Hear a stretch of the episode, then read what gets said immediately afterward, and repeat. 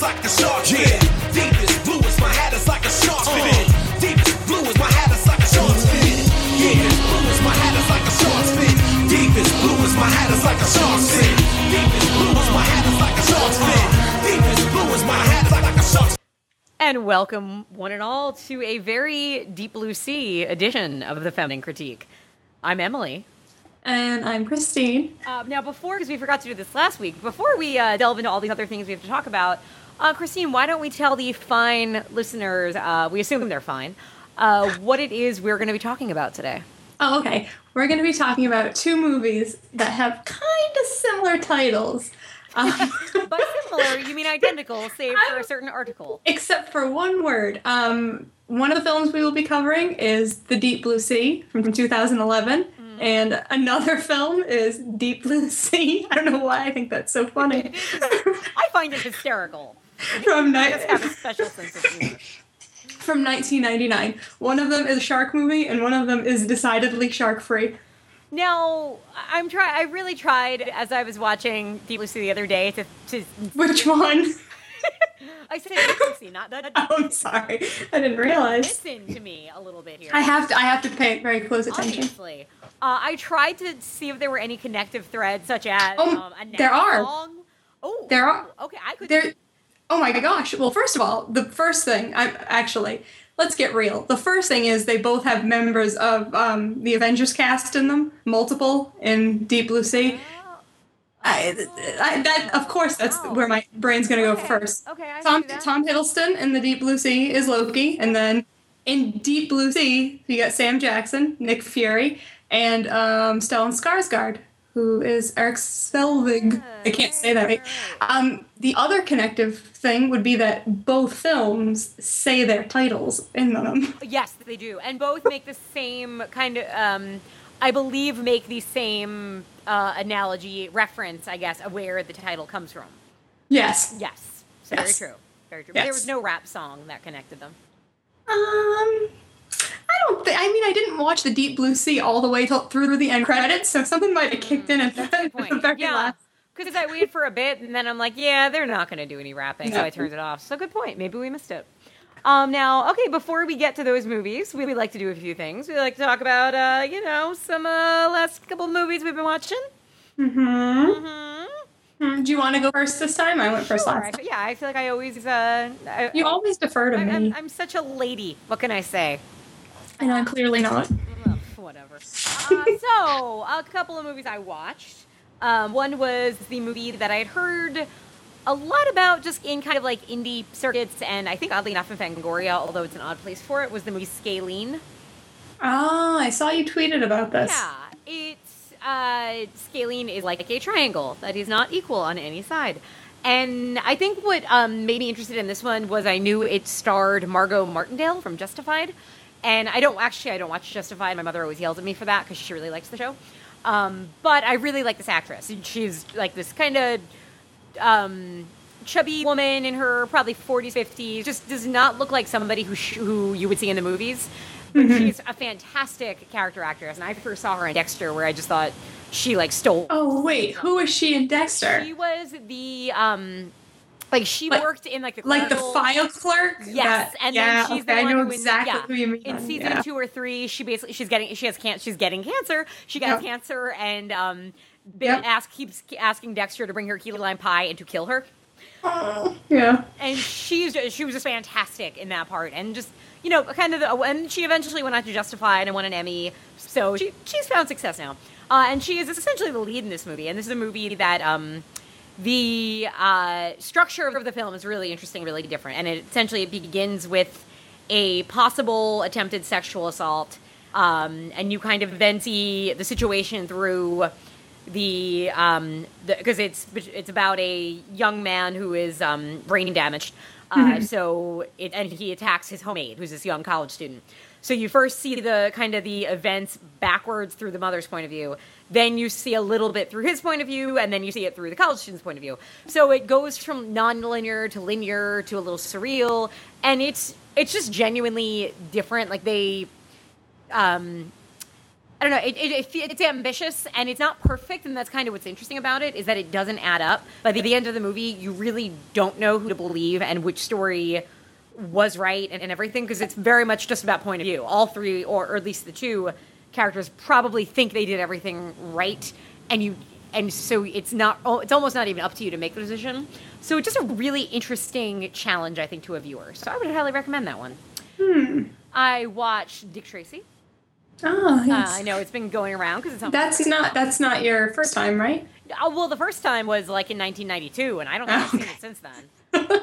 So that doesn't count then, right? Well, it doesn't because you know, I mean, back then I, I was half the no, actually I was the same height, so, um, but I mean, I hadn't seen it since I was a kid, and it, it holds up. It's, it's really good.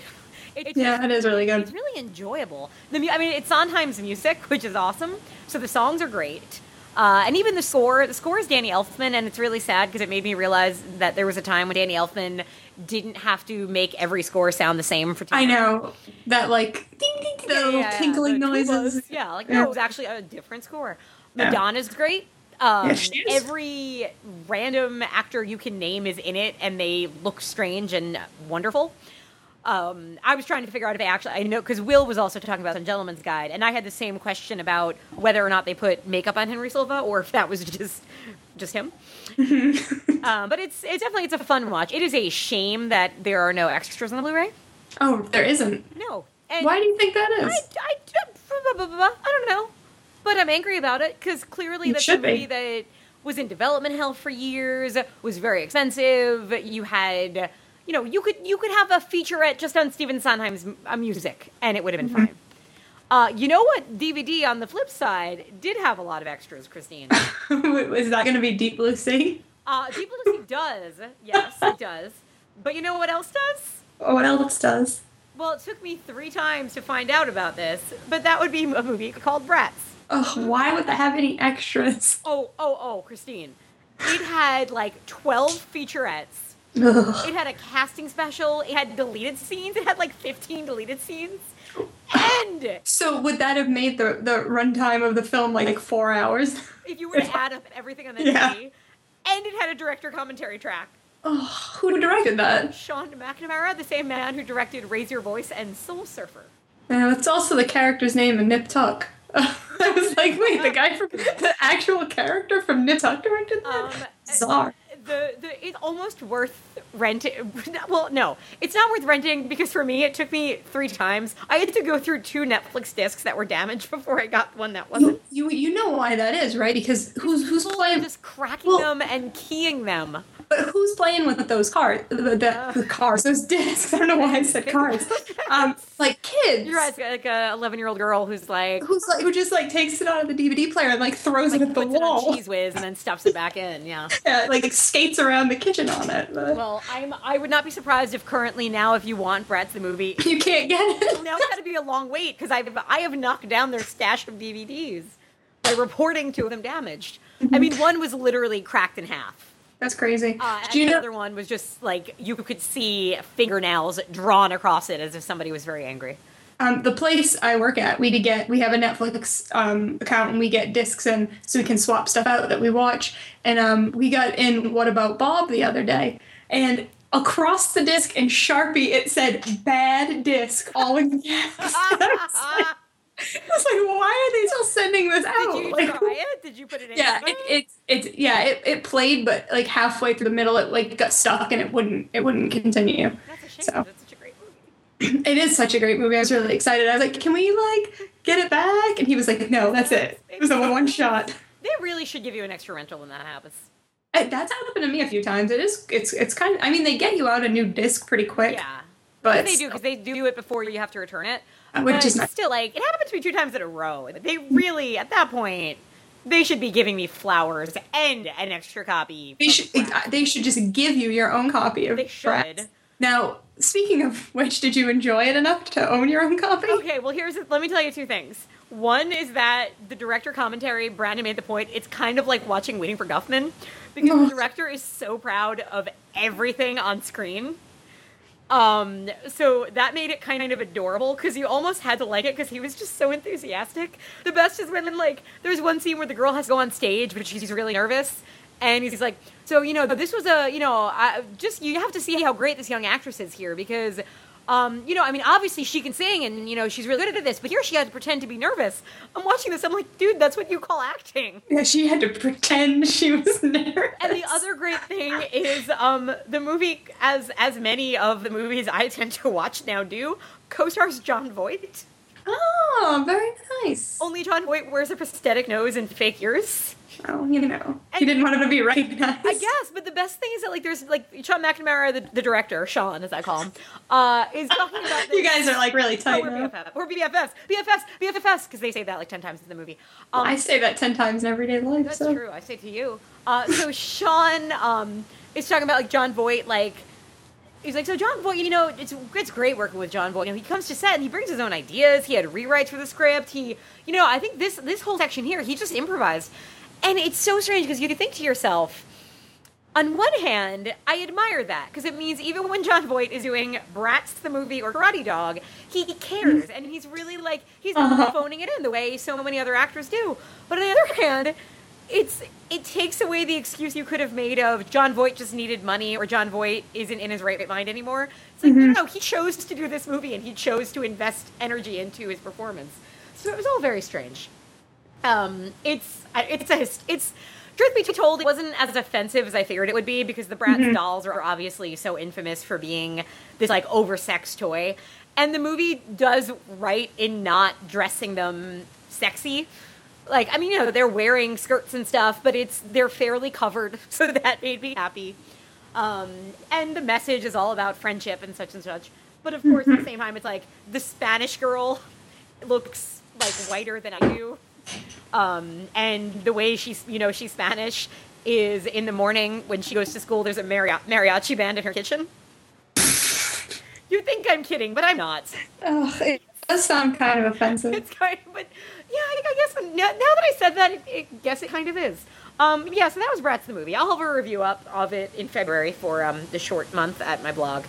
Um, I also watched, in preparation for that, I watched Troll, which I hadn't watched in a very long time. like the Noah Hathaway troll. The Noah Hathaway, a tra- the Michael Moriarty, I know. I, I know. I, I, Sonny Bono. What a fucking cast that movie has. I. That's what I'm saying. That movie's. Julie Louis like- Dreyfus, Sonny Ju- Bono, June Lockhart, and her daughter. Yep. I, I feel like, let me say this.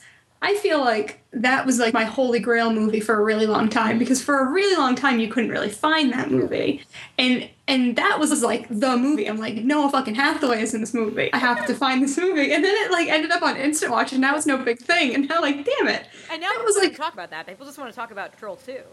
I know, it's such a bummer. But in the, the last time I watched it, I was like, wow, they did a really good job casting young June Lockhart. I remember the first time I saw this movie when I was like, not the first time I saw it because I that's a whole other story. But when I was like, I don't know, like 15 or so, and it was on TV one day, and I was, and it was a little bit before IMDb was really commonplace. So maybe it was even before that, where like I could have just gone and looked it up. Mm-hmm. But I was, I was Oh, like, we're so oh spoiled my now. God, I'm like.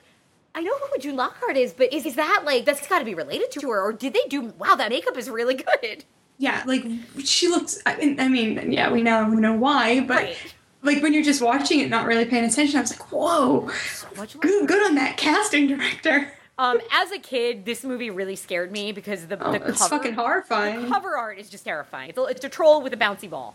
Uh, and I had, as I've probably said before, as a kid, I was scared because I mean I watched a lot of movies I shouldn't have watched, but the only ones that really scared me were generally ones where there were kids in peril, which is why Child's Play scared me, Cat's Eye scared me. And so for Troll, you know, it was about a little girl who was trolled. And I was a little girl, and the idea that I could have been trolled was scary At any moment, you could have been trolled. any moment. I had a basement. It could have happened. It could have. Um, but Troll, it, it it's weird. It's just so weird. It's a bizarre movie. It's like it is dark for a kid, but it's goofy. Uh, So it's not really made as a horror movie. And then you have Michael Moriarty lip singing, which is always That that scene is so bizarre. It is a really weird movie, and I had forgotten love how it. strange it was. So again, recommended. It has a reference to the Fairy Queen.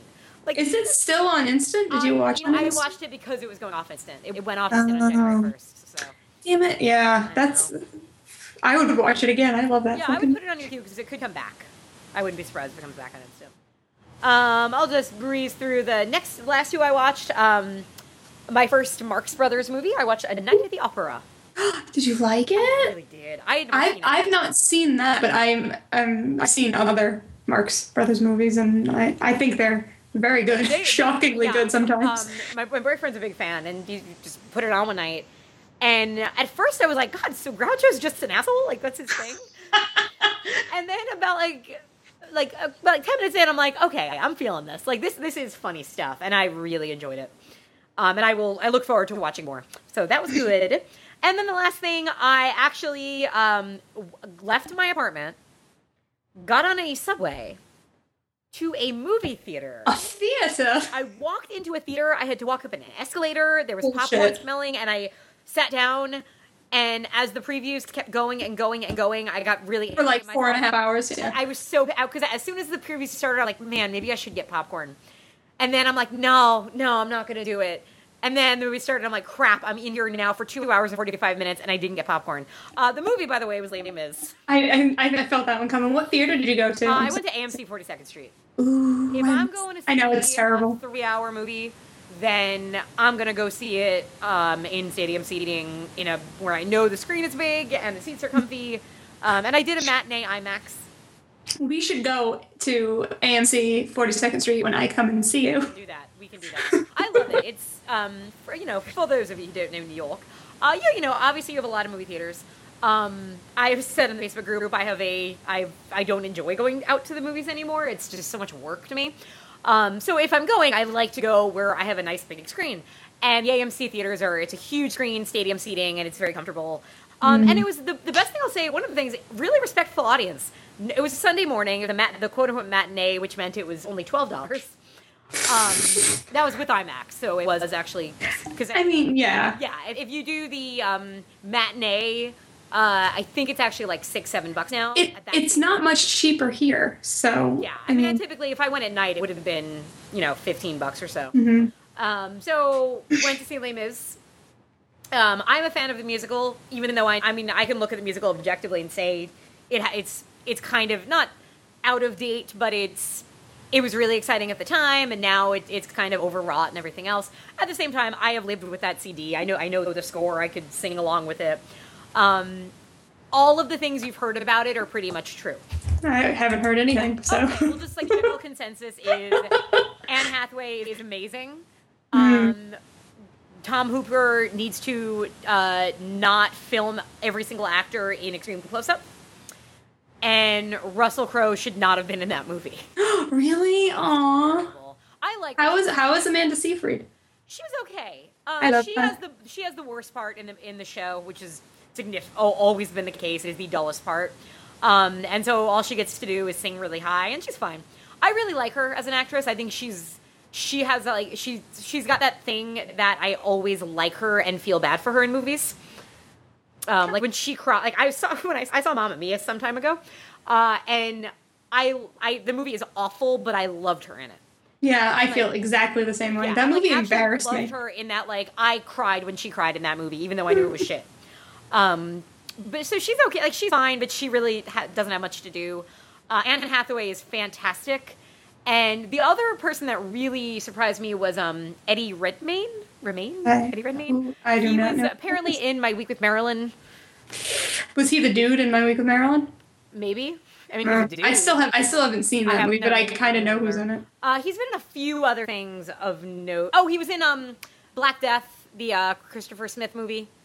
If you saw that with Yeah, I think I've seen- He was the ha- young guy in it. Okay, yeah, I do. I kind of vaguely know who that is. I have seen that movie. He he, other than Anne Hathaway, he, I think he's the only one that nailed singing and acting. Hmm. Because he just. Because he also has the the love interest of Amanda Seyfried, which is usually the dullest part in the in the show, and it's you know it's the romantic hero, so his songs aren't as good. He gets an eleventh hour number when you just want the show to end, um, but he was fantastic. Where a he can sing wonderfully, um, but also like Anne Hathaway, he is acting when he's singing in a way that you can connect to and care about and everything else. So he was easily like the most pleasant surprise about that for me was um, walking away and being like, wow, he was really good, and I, I did not expect that.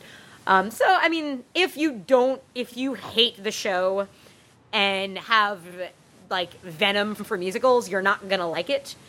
If you really like musicals, you will probably love it. Um, although, unless you're very snobbish about it, and then you're to be very angry by things like Russell Crowe not belonging in the same movie. Uh, so it's one of those you go see it in a theater and you have the big surround sound and it's a big old epic movie. Uh, but I would not recommend it to people that are hesitant about it. I will see it on DVD. Yeah, that's, that's what I would say to do. Uh, so what did you watch? Um, well, I I'll try to go through these quick too. I I watched Starter for Ten, which is um in my never-ending quest to see every James McAvoy movie. It was requ- it was request it was requested. What's wrong with me tonight? It was what's that word? Um, recommended? That's the word. It was recommended Yeah. um, in the Facebook group, and I immediately bumped it to the top of my queue. And it was cute. It was um, like a lot different than I thought it was going to be. Um, I'm finding that I really don't like young, and by young I mean like late twenties James McAvoy. I like him a little. He's he was born in oh I think he's three or four years older than us, so he's like 33, 34.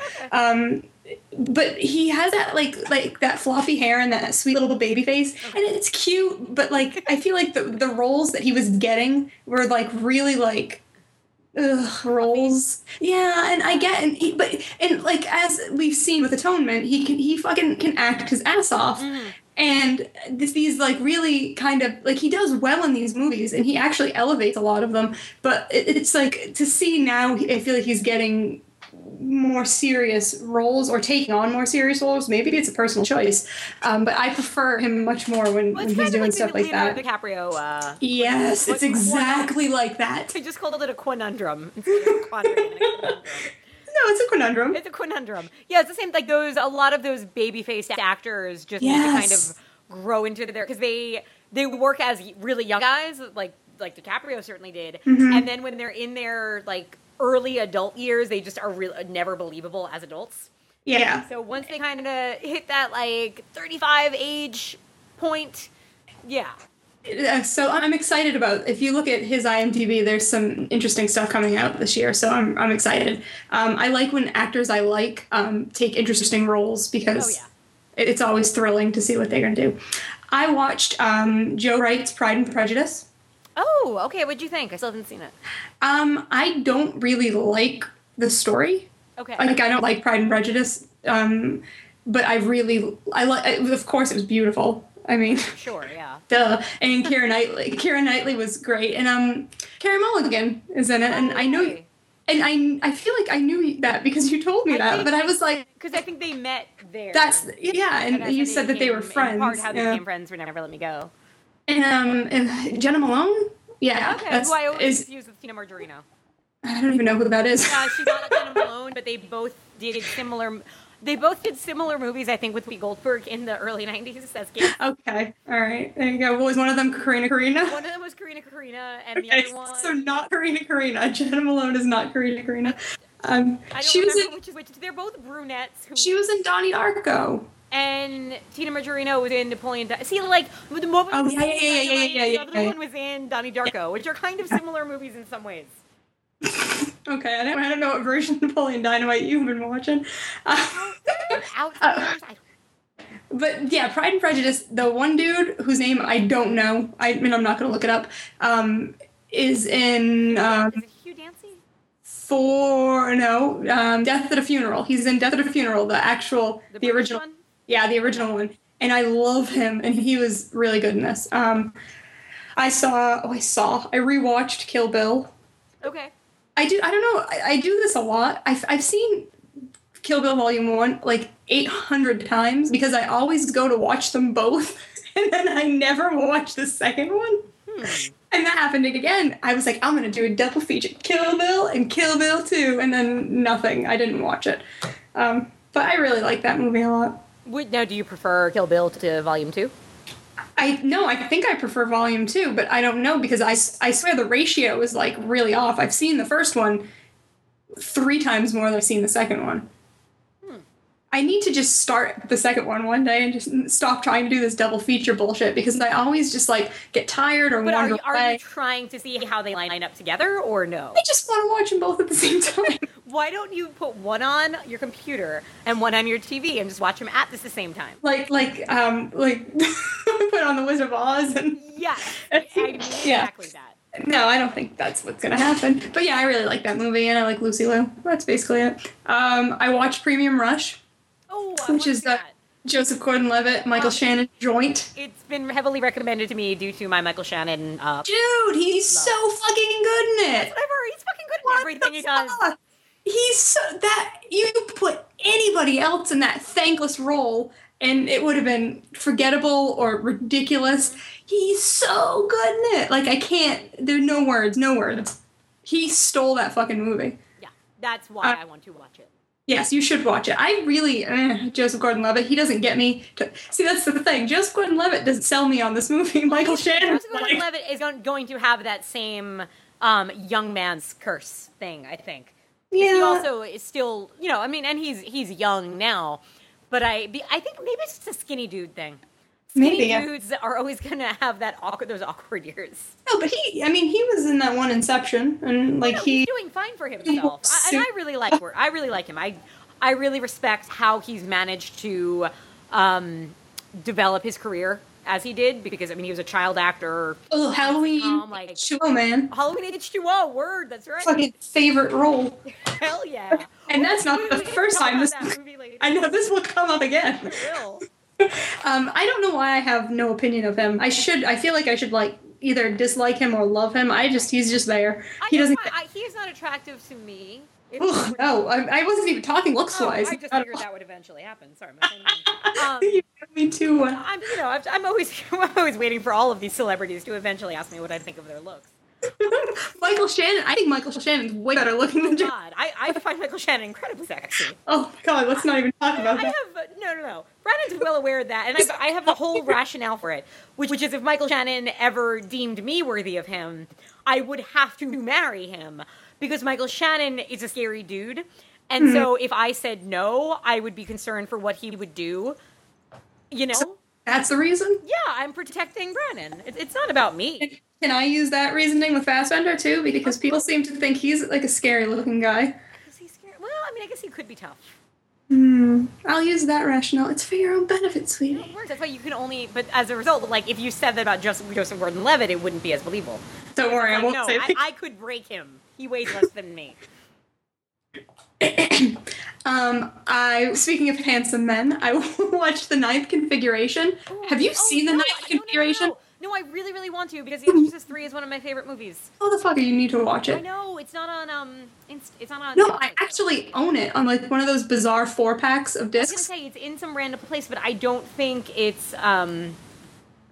Um, is it on Netflix? For a while, it just wasn't there. I had no idea. I bought this four pack of discs because it had Dead Calm on it, and I really like Billy Zane.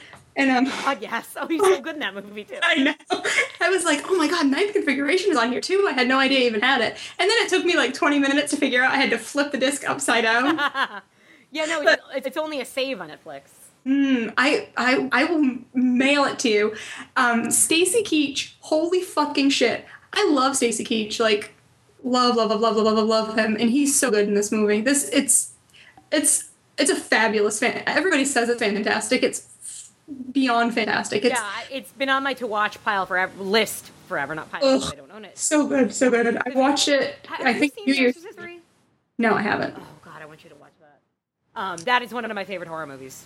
Hmm. Really? mess. It's a messy movie, but it is so good. Sold. It's it's William Peter Blatty. It's um you Yeah. know him making it out of his own novel. And Ninth Configuration, I think is just it's an I don't think it was based on a novel, right? No, it was based on some writing. Okay. Um, but I don't, I don't know if it was a full novel or a short story. I don't have that information in front of me. But yeah, it was his that he um, adapted. It was so good. Holy mackerel. Loved it. Um, the last movie I watched of 2012 was Cosmopolis, Oh, okay. which I liked. Um, I can see why people wouldn't like it. It's, I guess it's kind of pretentious, Sure. um, but you know, whatevs. It doesn't really have like a standard narrative. Um, Robert Pattinson's amazing in it because he's a good actor. Um, I just really liked it, and it was a little meandering, but um, and that's also based on, I believe, a novel that I would Yeah. like to read because I think it might translate better like that. I could see that. My theory on Cronenberg films, it's the same as the Coen Brothers films. I almost wish I could watch them for the first time for the second time. I wish there was some way to skip my first viewing of them because I always form a better opinion the second time around. And typically it's that I, I'm not crazy about them on the first watch, and then the second watch, I'm like, oh no, I get it. Or, Yeah. oh no, that is funny. Or, oh, okay. And I felt like that with almost every one of both of their films. Um, and I that's kind of what it seems like with um, the way people talked about Cosmopolis is the same way they talked about Spider and Videodrome and every other Cronenberg film when it came out. Cronenberg was rarely, only recently has he gotten good reviews with as he's released films. Um, in the '90s, you had you know he would do a film that people would kind of be afraid to talk about, and then ten years later they would declare it a classic. Yeah. And it makes me wonder with Cosm- Cosmopolis, which I have not seen, if it's if it's the same kind of thing where eh, it just takes time to kind of hit you or whatnot. It's definitely interesting. Um, I like. I did like it. I fell on the. We'll watch it again because I was intrigued by it.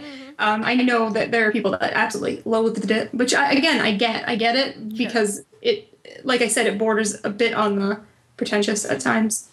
Um, I watched Columbiana because my Netflix queue, I guess, like I wasn't paying attention, and then all of a sudden that was the disc that was coming, and I was like, "Fuck, I don't want to watch Columbiana," but I watched it. It was meh. I mean, it is what it is. The dude from Never Been Kissed is in it, so I mean that's a thing. um, I I watched Kiss Kiss Bang Bang, Okay, Robert which which was so good. Yes, um, Val Kilmer. Holy crap! Sometimes I forget that Val Kilmer is awesome, and then I watch something and I'm like. I'm like, oh my god, he's so awesome. Um, I have to decide which is going to be my instant watch uh, recommend. Hmm. Um, so I watched Bernie. It's on instant Oh, watch. Oh, that's the Jack Black one. Yes. Okay. Um, Dylan is the one who who like kept pushing. He's like, you really see this. You would really like it. It's like a faux documentary, Okay. and it's filmed like like like a document. Obviously, it's not, but it's filmed like a documentary with like the talking heads and the interviews, and it's just really really well acted all the way around. Um, Jack Black's amazing in it. Another person who who, who can act. Like he's he is a good actor. He can do it.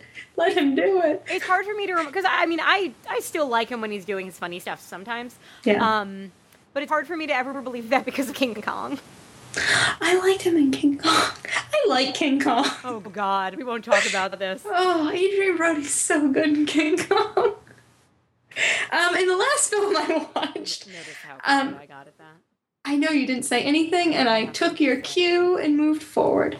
Um, then the last film that I watched was is called Reykjavik. I believe I'm saying that right. Rotterdam. Um, it is Icelandic, and it is the movie that is Contraband. It is Contraband. Mark Oh, Wahlberg's okay. Contraband. Um, this is on Instant Watch, and I was like, I would really like to watch a semi-new foreign film. So I put it on, and then 25 minutes in, I'm like, is this Contraband? Because I, I saw Contraband and I didn't like it at all. And it is. It's like, that's what that movie was based on. So this one is way better. So if you had any any interest in seeing Contraband, just watch, this, instead. one. Because it makes so much more sense. Even though it's not in English. but it's I, I had a good time with it. I liked it. So. That's all that really matters. Yes. Um, okay, so is that is that everything? That is everything. Now, um, the Oscar nominations are announced tomorrow. See. Do you care? That's a big question. Um, do I care? I'm interested. Um, I'm curious to see what'll get nominated. Sure. Um, will it impact or affect my viewing? Probably not. Do you have any horses in the race that you really want to see get nominated? I don't. Who do you? Who do you? I don't even know what. do- What is even going on? Like. That's the thing is I because I mean I have seen so few movies this year, especially Yeah. movies that are, are Oscar contenders. That's what I'm saying. It's- I've if seen- I was had to make a list of the movies I saw in a theater that could qualify for the Oscars. It would mean like Dude, uh, Daniel Radcliffe for The Woman in Black because that's Yeah. like what I've seen. I've not seen anything like Oscar. Yeah, Les Mis is the only one I think. Oscar Beatty. I hate to say that, but I mean, wait, no, with Tinker Tailor, or is that last That was year? Last year, honey. Yeah. I saw that in the theater in 2012. David? Though. Was it? I don't pay attention. The only way it affects me is um, usually we have an Oscar party one way or another. Either I have. I know, I've been to one. You you have been to them. That's right. Uh, so and the it makes me. It, I do like to try to see the best picture nominees just to have an opinion Hmm. and to, to know what I'm talking about when I insult something because otherwise I wouldn't insult it. Um, like last year, I would I said nothing about the help until I saw it. And then I saw it and I was able to say, "Oh, The Help, that's the movie where the woman eats a pie made of poop, right?" Yes, and it was. Um, so yeah, I don't have any passion for it right now. I'm just kind of looking forward to things being nominated so that I can then uh, then decide what to watch. Mm-hmm. But yeah, I've got you know, there's people I'm, I'll be happy to see get nominations if they do. Like, who's even a possibility? Um, well, like the uh, the big ones that they talk about now would be that Les Mis, Link, and everybody in it, or not everybody in it, really just Anne Hathaway probably, uh, Lincoln and everybody in it. Mm, still haven't seen that. I would watch it, Yeah, not avoiding it or anything. Uh, Silver Linings Playbook has a Which I'm so pissed I still haven't seen, I, that's I, that's one that it. I do really want to see. Um, I didn't like The Fighter, but I have liked David O. Russell's other stuff, and I love Jennifer Lawrence, so Yes, I like Bradley Cooper too. I mean, I don't have anything against him. I think he's good. I mean, they usually cast him in a way that you hate him, Right, but he- that's it's not his plays fault. a douche really well. Yeah, it's not his fault. Um, I guess what are the other big ones up there?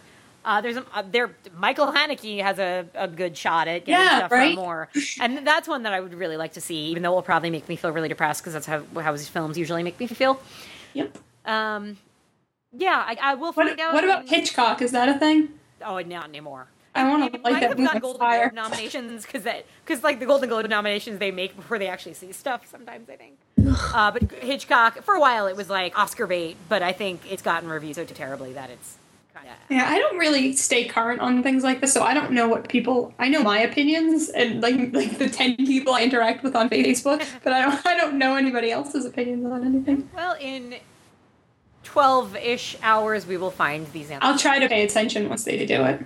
Yeah, it's always interesting to me, and I I like the pageantry of it. I guess people I write can see essays, that. and I get to make fun of them. It's all good. Uh, all right, so why don't we take a break?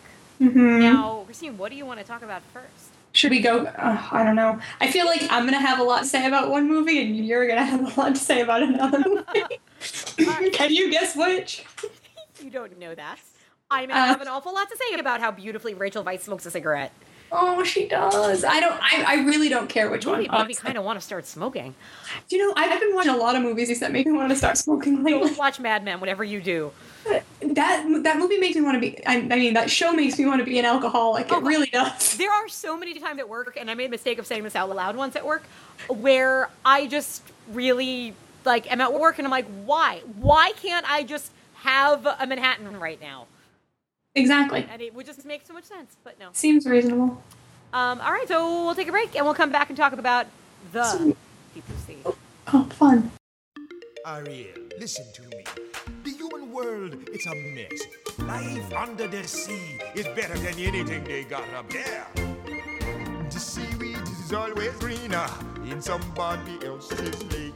You dream about going up there, but that is a big mistake.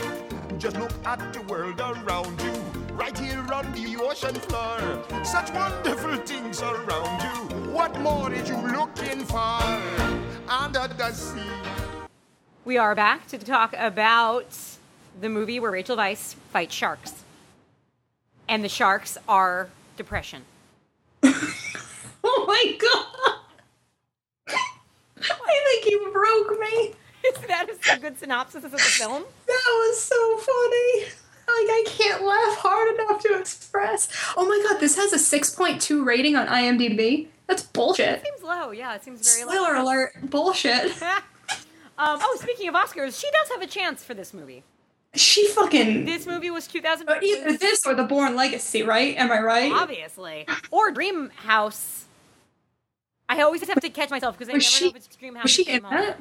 Yeah, I think that's where she met Daniel Craig, and then married him. Oh wait, they're married. Yes, she's no, it's yeah, yes. She used to be married to Darren Aronofsky. They are no longer married. She's Ooh, now married to. Daniel Craig. That's cool. I mean, I know Daniel Craig's in that movie. That's the movie that made me not watch trailers anymore because I wanted to see it, and then I saw that trailer, and I was like, like I'm never seeing this movie because you just told me what happens in See, the funny thing is, I still haven't seen that movie, nor did I ever watch the trailer with the sound on. Like, I've still, I saw that trailer when I had like the TV on mute. Um, so I still don't know what the twist is that the trailer revealed. But I still bullshit. haven't seen the movie, so I almost like the has to see how long I can go on without knowing the ending. Wait, I didn't know she was married to Daniel Craig. That's nice for them. I know they're gonna have some sexy kids, Good for them. right? I hope Um, so yeah, this is, and she does have a chance at an Oscar nomination for this. I don't know so much anymore because I feel like she didn't get some of the other big awards that would propel Hmm. her, but we'll find out again soon. So you picked this movie, um, kind of, I- kind of. I kind of. Yeah. Um, so I guess I'll synopsize it. Sure. I think you just did though. I mean, I pretty much Let's did. be real. Um, we could also say Rachel Weisz. It's nineteen. It's nineteen fifties London, and Rachel Weisz is a um, married to a a judge uh, who she does not really love. He's much older, and so she starts having an affair with a younger man. Uh, who is a veteran of the war and is himself a little, you know, a little, still a little stressed from it and everything. Drinks a lot, uh, and it's kind of about her not being able to be happy, and then getting eaten by a shark. Yes. Spoiler. Twist. Spoiler alert: it ends with sharks. It's the M Night Shyamalan twist ending. now, can I ask you a stupid question? And pardon my ignorance. Favorite question. Also, pardon, pardon my constant calling back of this topic. Um, is this the same time period as Atonement? It's a little No, later, right? It's after because atonement yeah. is Atonement's earlier. That- The second I said it out loud, I knew. atonement is set during World War II. Okay, yeah, yeah, yes, yes, yes, yes. I think I'm starting to a couple of years removed. block it out. Um, it reminded me of it a lot. Oh yeah, because you're Oh. also in London. You're in England. Yeah. Uh, with the same type of cla- like it's kind of upper middle class. Mm, so yeah. styles are even kind of the same. The way they speak, the way they smoke. It's Mm. all you know. Their mannerisms are. It's it's very similar, and it, it would easily could make a double bill with that just as well. If you wanted to I mean, hurl yourself off a bridge. Yeah, Uh, it's honestly better paired with the shark movie, though, in my opinion. I agree. Hmm. I actually took notes on this, which is like bizarre for me. All right, take Uh, it away, girl. Well, no, I just they're just like thinking and stuff. Um, this this little jots. So this movie is basically, and I don't know if you you would agree with this. This basically is about Rachel Weisz's character, Oh, Hester. Well, yes. The whole movie is just her. Everybody In else that every, I believe she is in every scene. I believe she is too. It's basically just the two other men, um, Freddie, who's Tom Hiddleston, and her husband, um, Bill, right? William Something- Bill, yeah. William. Okay, Bill. Um, basically coming in and out of her life, coming and going. Um, so it, the whole the whole plot kind of does revolve around her happiness or her her basic inability to be happy. Um, and I think that's what's really interesting about this film because it is it is definitely a character study. Yeah. Well, there's um one of there's a couple of really great standout lines in the movie, and the one I have says- written down too. Yeah, the one that she you might have this one too. She says early on when um her because she's left her husband for this younger man, Mm-hmm. and I mean, as good as Rachel Weisz is, I think one of the best things about the movie is how they're the men the two men in her life are drawn really well, and they're not villains, they're not bad guys. Um, they're just two men who are in the wrong situation, kind of with the wrong woman in a way. And she's having a conversation with Bill, her husband, who himself, he is still in love with her. He has been really hurt by her, but still really cares about her. And in an early scene, he says some really awful things. And so you think like, oh, he's an ass. He's going to be the jerk in the story, but he's not. He comes back and, you know, kind of says what, eh, how any man would probably act in that situation. Um, but you know, when he kind of asks her, he kind of says like, you know, you're you're, I can see you're miserable. This is a tragedy, and she says, no, tragedy is too big a word. It's sad because that's what she is. She knows that um, you know the, the country is still recovering from war. There are still you know people around with PTSD and uh, without limbs, and she knows that she ha- almost has no right to be so unhappy, and that her inability, like you said, her inability to be happy is not. It's no one's fault.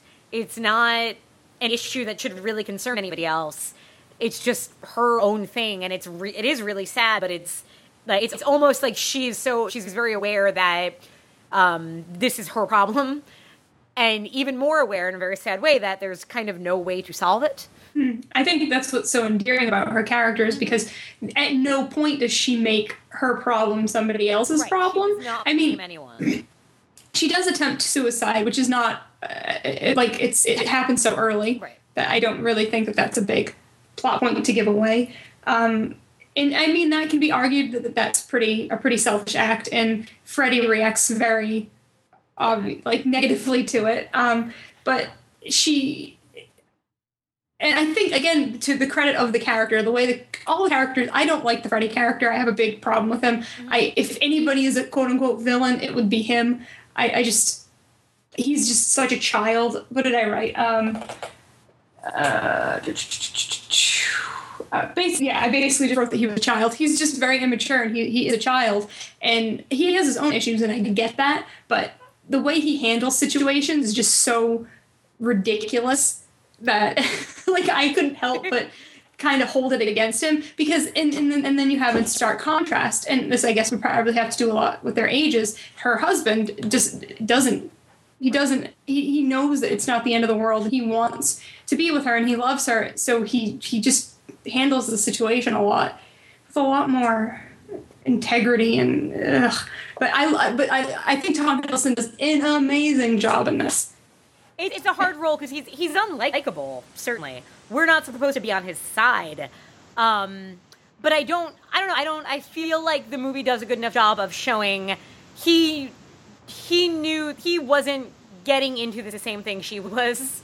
oh sense. correct You know, he's young. He's a little younger than her for one thing, Mm-hmm. and you know he's he's obviously very boyish and such.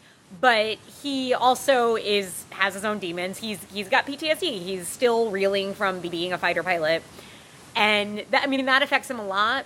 But also, he you get the feeling that you know he never said to her, "Leave your husband for me." exactly she jumped ship Yeah. and he he even says it and i have he this line yeah, written down Um, marry The- the first guy who asked you, and, and then love with the first first guy who gave her the eye Exactly. yeah So she clearly has her own issues that she, you know, it, she it was a grass is greener situation for her. She felt wanted and she was excited again and she took off. What's interesting too is it still is greener to her Mm-hmm. because at you know at a certain point in the movie, her husband says like, "Come back to me. I I love you. I don't care a- about anything you've done or even knowing that you don't love me.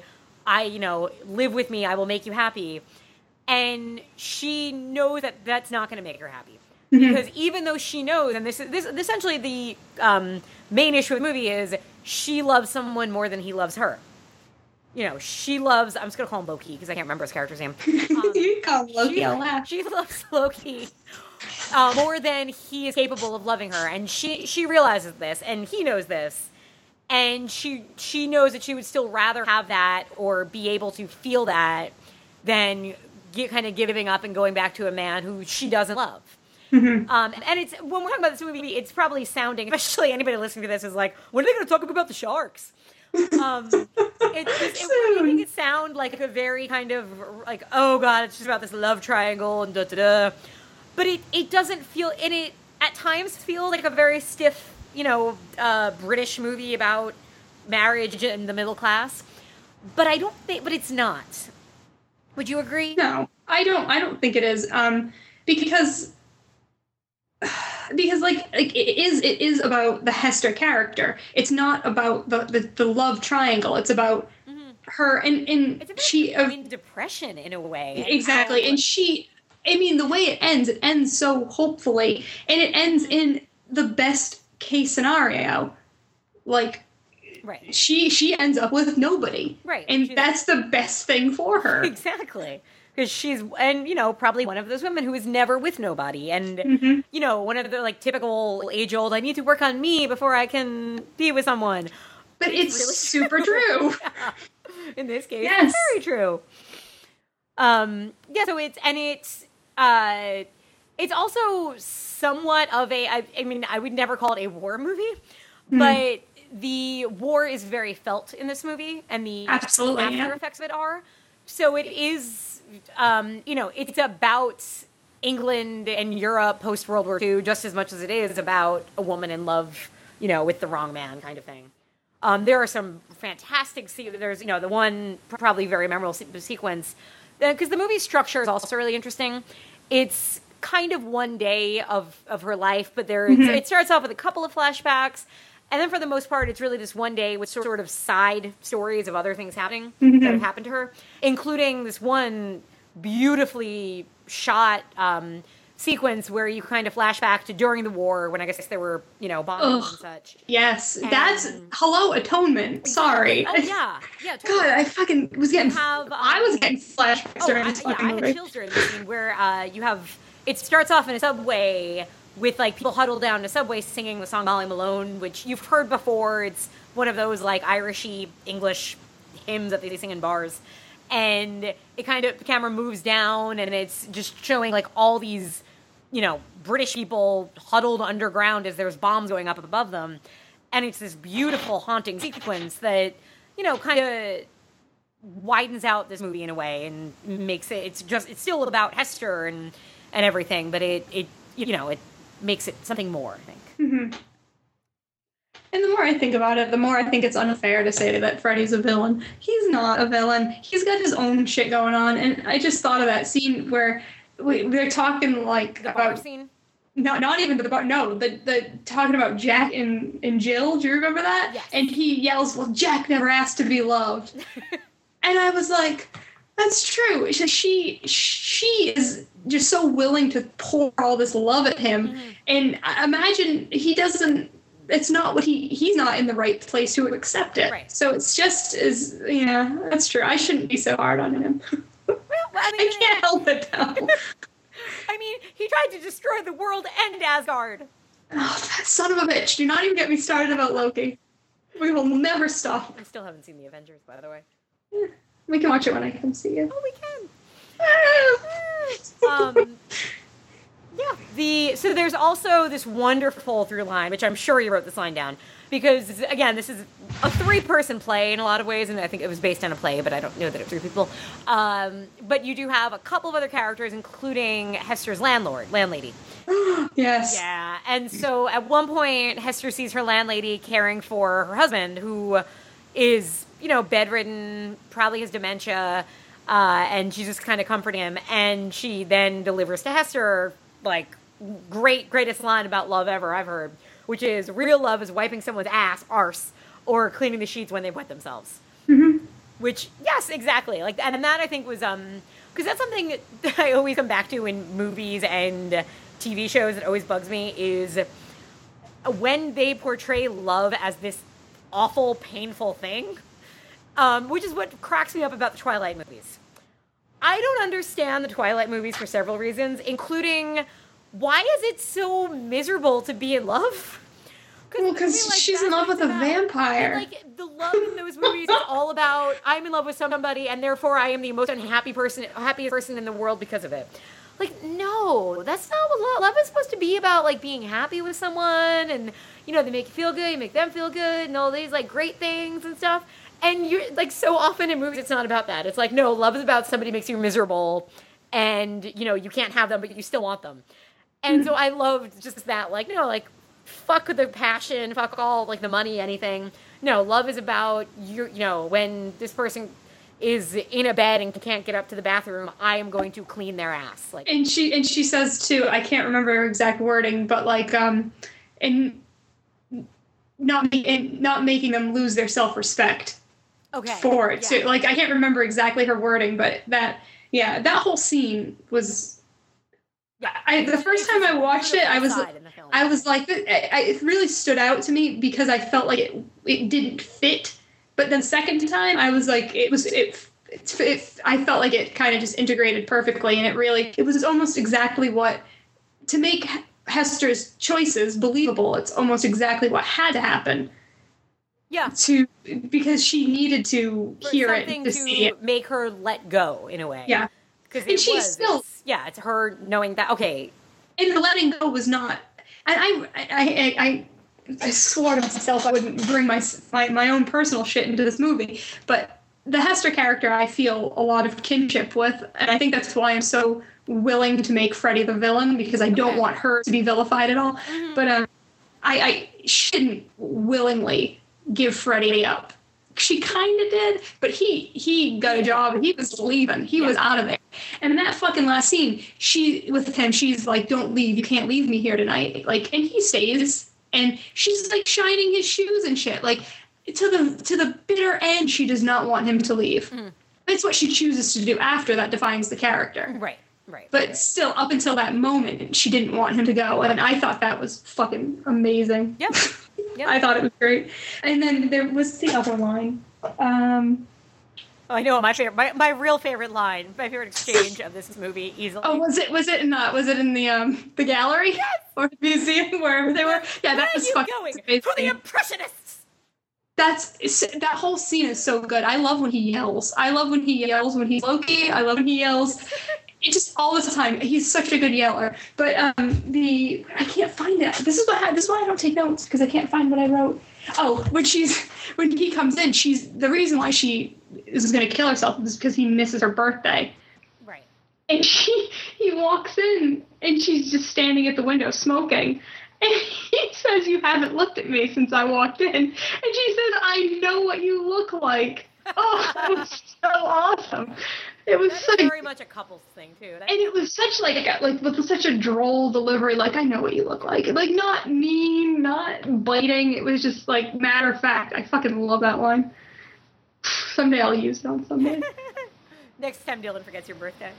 You're like, I know what you look like. You'll be like, what? I didn't say anything. What, who are you talking to? Smoking a fake cigarette, candy cigarette, like Candy cigarette. Seriously, I mean, she smokes cigarettes beautifully in this film. Oh, I know. I love it. Ugh. Um, and yeah, I, I always liked Rachel Weisz. Me too. I love her. Uh, I Have- do have you hear seen about Brothers her. Bloom? Would you have I seen? Brothers Bloom. No, it's Yeah, on my she- queue because you told me to put it on my queue, so it's Yeah. on there. Um, but I have not gotten to it. Mm, she's so good in that. I like her a lot. What did I like her in first? Oh, I liked her in The Mummy. I was just talking about The Mummy. Wait, she's in the Mummy. She's in The Mummy, in The Mummy, and The Mummy too. Oh, I think yeah. All right. I think I know what you're talking about. Yeah, Oh, she- hi, Rachel. she's one of those actresses that I feel like um, is because uh, we've said this about. I think I said this about with Kathleen Turner. Um, she, she, I never believe her to be dumb. She plays smart very well because I feel like she's probably a very intelligent woman. So I just kind of instantly always like her because I feel like she's smart when she's acting. Uh, when she has an American accent, not so crazy about it. Oh yeah, me neither. Yeah. Uh, the She did in uh, Whistleblower. I think I said that, and I was Oh, like, that. eh. yeah. She had one in uh oh god the awful Neil eh, well every that's what a redundant statement I just made the awful Neil LaBute film Wait, which one is The that? Shape of Things Uh, it's just more know. about how women are awful and and make men uh, They are. things oh I mean obviously um and you know if anybody knows it, it's Neil LaBute but that's a that's a story for another day uh the, the only other note I had was um I don't. I'm torn about other than the musicals. I'm calling them musical sequences. There are sequences that are fairly musical, and they are wonderful. But Mm-hmm. there is uh, a very deliberate musical score. It's uh, dare I say it's almost Hitchcockian in some parts. I could see that. The opening, uh, I had to check it because I was watching this movie. I'm like, I made a note. Wow, beautiful score. And then three minutes later, I made a note. The score is still going because the first like seven minutes of this film is just violence. It just opens on a long sequence where it's just music, music, music, music, and But isn't it nice? it's Or do you hate it? Oh, well, the thing is, like, I loved the music. The music itself, I would download and listen to when I'm pretending to be smart. But occasionally, it felt a little heavy-handed, I can see that. just because. Because the thing about this movie is, it's very sparse. It's you, you know you there's not much fluff to it, and that's a good thing. And so you have these very like simple lines and exchanges that speak to uh, like a lot more. And when it's kind of overpowered by really intense crescendos, it for me was a little bit overbearing. Occasionally, Mhm. that was I can see that. my one negative of the movie. I think that's probably why I didn't note it as being like like amazing because it was a little bit. hmm Yeah, Yeah. it's distracting occasionally. Which I mean, it's it's a, it is a great score, but it is not a great score because it's distracting. It's great music, Mm-hmm. but not a great score. I guess would be the proper term for that. Um, but that's about all I have on it. Yeah, that's basically it for me. It's full of really good lines. It's got good performances. It's a great character study. I feel like each time it's rewatchable because each time I, you get something different from it. I could especially if oh go. yeah. No, go ahead. Oh no, oh, no, no! I, because I only watched it the one time. I could definitely see myself revisiting this in like a year or 2 mm-hmm. and seeing a lot more, and I think understanding a lot more because Yeah. it is because it is so simple that I, I have a feeling that there's, there's a lot lot more symbolism that I might not have caught because the first time I'm watching it for the plot. Yeah, And I do feel like, yeah, if I watch this again, just kind of knowing what's happening and can focus on some of these sequences and lines and relationships more, I think I'll actually see a lot more in it. Yeah, if you if you choose to align yourself with different people throughout, you get different Ooh. things. Yeah, Um, that's a good way of looking at it. And I could see if you watch it from yeah the the different because thinking of it now, going back through, I feel like the scene, the, like the one of the first scenes with um Hester and her mother-in-law. Oh, yeah. which We didn't even talk about that. Pain, like awkward. Uh, her, you know, her mother-in-law is this very even old-fashioned by 1950s Britain standard woman, and so when they have breakfast together, it's just you know painful for everybody involved. But I feel like watching it again, I may watch it very differently. So yeah, we'll definitely Yeah. want to see uh, how it fares on rewatch. All right, so I guess we grade it now, huh? Yes. Yes. Um, for me, when I logged all my movies, because I keep track of the movies I watch, this actually wait, jumped side up. question: What do you use for that? I use two. I'm such a dork. I use um what I watch dot net and which is not an American site, and I also use Letterboxd. Do you have to have an invitation for Letterboxd? I don't know if you still do. If you do, I'll send you one. You used to need one. Okay, because I can't seem to um, get on it. So Yeah, I yeah I log all my movies in two places because I'm a gigantic dork. Um, but this jumped up quite a bit when I when I um logged it in like multiple points. So so, Okay. so that's that's saying something I guess. Do you want me to go first? sure, I'm, I'm thinking still. Um, my grade for the quality of the film is going to be an 8.5, Mm-hmm. and my grade for quality of life is also going to be an 8.5. Okay, I, I I think if I watched it again, it might go higher, but I- I we're gonna that. we're gonna stay with 8.5 for now. um, I think on on first viewing, quality of film for me is probably an eight. Um, just yeah, performances are all universally great. Um, it's a really good transition as far as play to screen. It never feels confined, which is always something very useful. It's funny because um, at one point I even thought like, well, like I because at first I'm like, oh, this makes I could see how how this was a play because it's very, you know, it's just people in houses and stuff. But then uh, as it kept going, I'm like, wow, this in another way doesn't because so much of the film is just Rachel Weisz's face and her silent acting and it's that's something that's harder to write as a play and harder to see on stage. Um, So I think that transition was done really well. Um, quality of life made by the film. That's tough. Um, for now, I'm just gonna also stick with an eight because I I enjoyed this movie. I actually enjoyed watching it far more than I expected to. to. Just because, again, I knew going in, I'm like, okay, this might be a little dry for me. This might, you know, there's probably not going to be any sharks um, but I really did get wrapped up in the performances and in um, the kind of starkness of it, uh, and these themes that were there but weren't hit you or hit over the head with. So Mhm. yeah, I'm gonna go eight and eight. Awesome. I'm glad you liked it. Yeah, no, I really did. Thank you for uh, making me watch it. Yay! We are going to take a little break, Yes. and when we come back, Christine, We're gonna talk about sharks. talk about sharks, motherfucking sharks, Talk about sharks. oh my god, how is the, the shark movie longer than the depression movie? Really? Yeah. Yes. Wow. Well, Oh, we'll be back to talk about how long Deep Blue Sea is in just a moment. Sharks. Jeez, of course it was longer. Okay, we'll be back.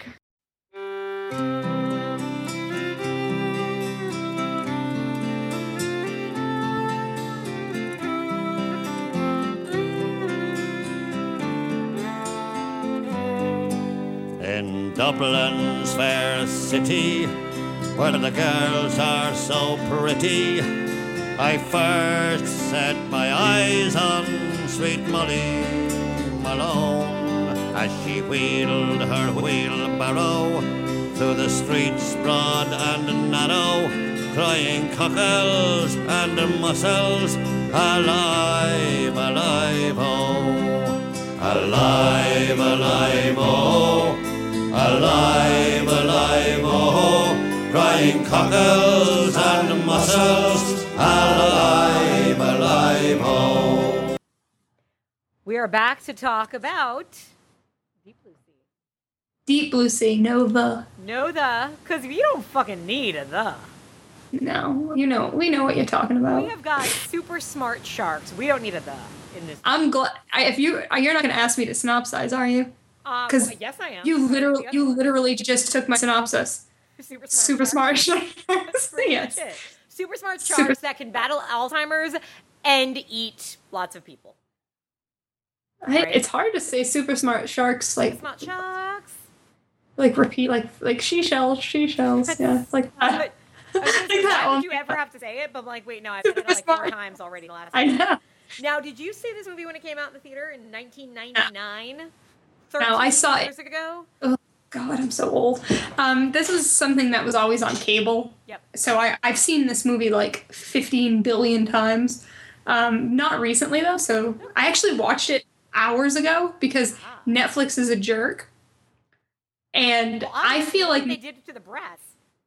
and and and tell me if you've noticed this and also gentle listeners if you've noticed this but if you start going through discs too fast they fucking they hold shit. They're like nope i'm not sending you another disc because you've been going through them too fast. I, I, think, I get two discs at a time and I've been getting them both and I've been watching them like the day I get one and then the next day and sending them right back and I swear they're starting to hold on to them they're not sending them out as fast. And this took this took two extra days than it should have. See, the only trick I have now is that um, in my old apartment, the mailbox outside of my door was an 8 a.m. pickup, which was great because it meant, or it was like, no, it was like a 10 a.m. pickup. It meant in the morning I could always drop it off, and I knew it was like getting to the post office that day. And mm-hmm. now the mailbox outside is a 3 p.m. pickup, and I think that means I lose a day every time. Yeah, it doesn't that's get to the true. post office until the next day or whatnot. So I do feel like it's been an extra day, so that's a pain.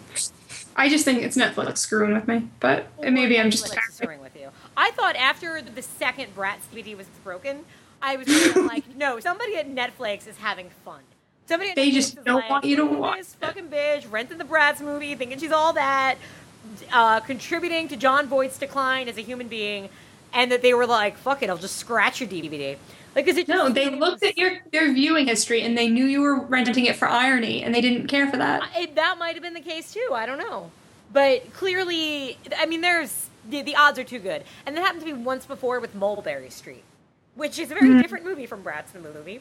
So I could see the similarities. yeah, maybe, but the same thing happened where I rented one disc, it was broken. The next disc came and it like kept skipping. So I don't know, Netflix. You got some weird taste in movies.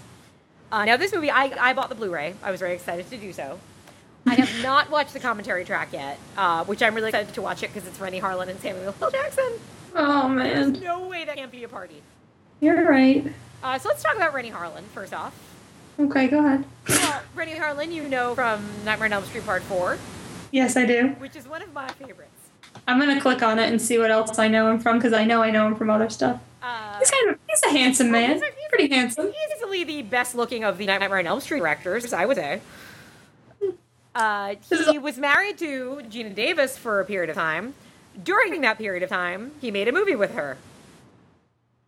Do you know what movie he made with Geena Davis? The long kiss goodnight. And he made another one with her. I don't know. I'm staring at his cue right now. Uh, one of the biggest flops in Hollywood history. Cutthroat Island. Rhode Island, yeah. Really? Is that a, that was a big flop? Oh, Cutthroat Island was a. you, you need to go.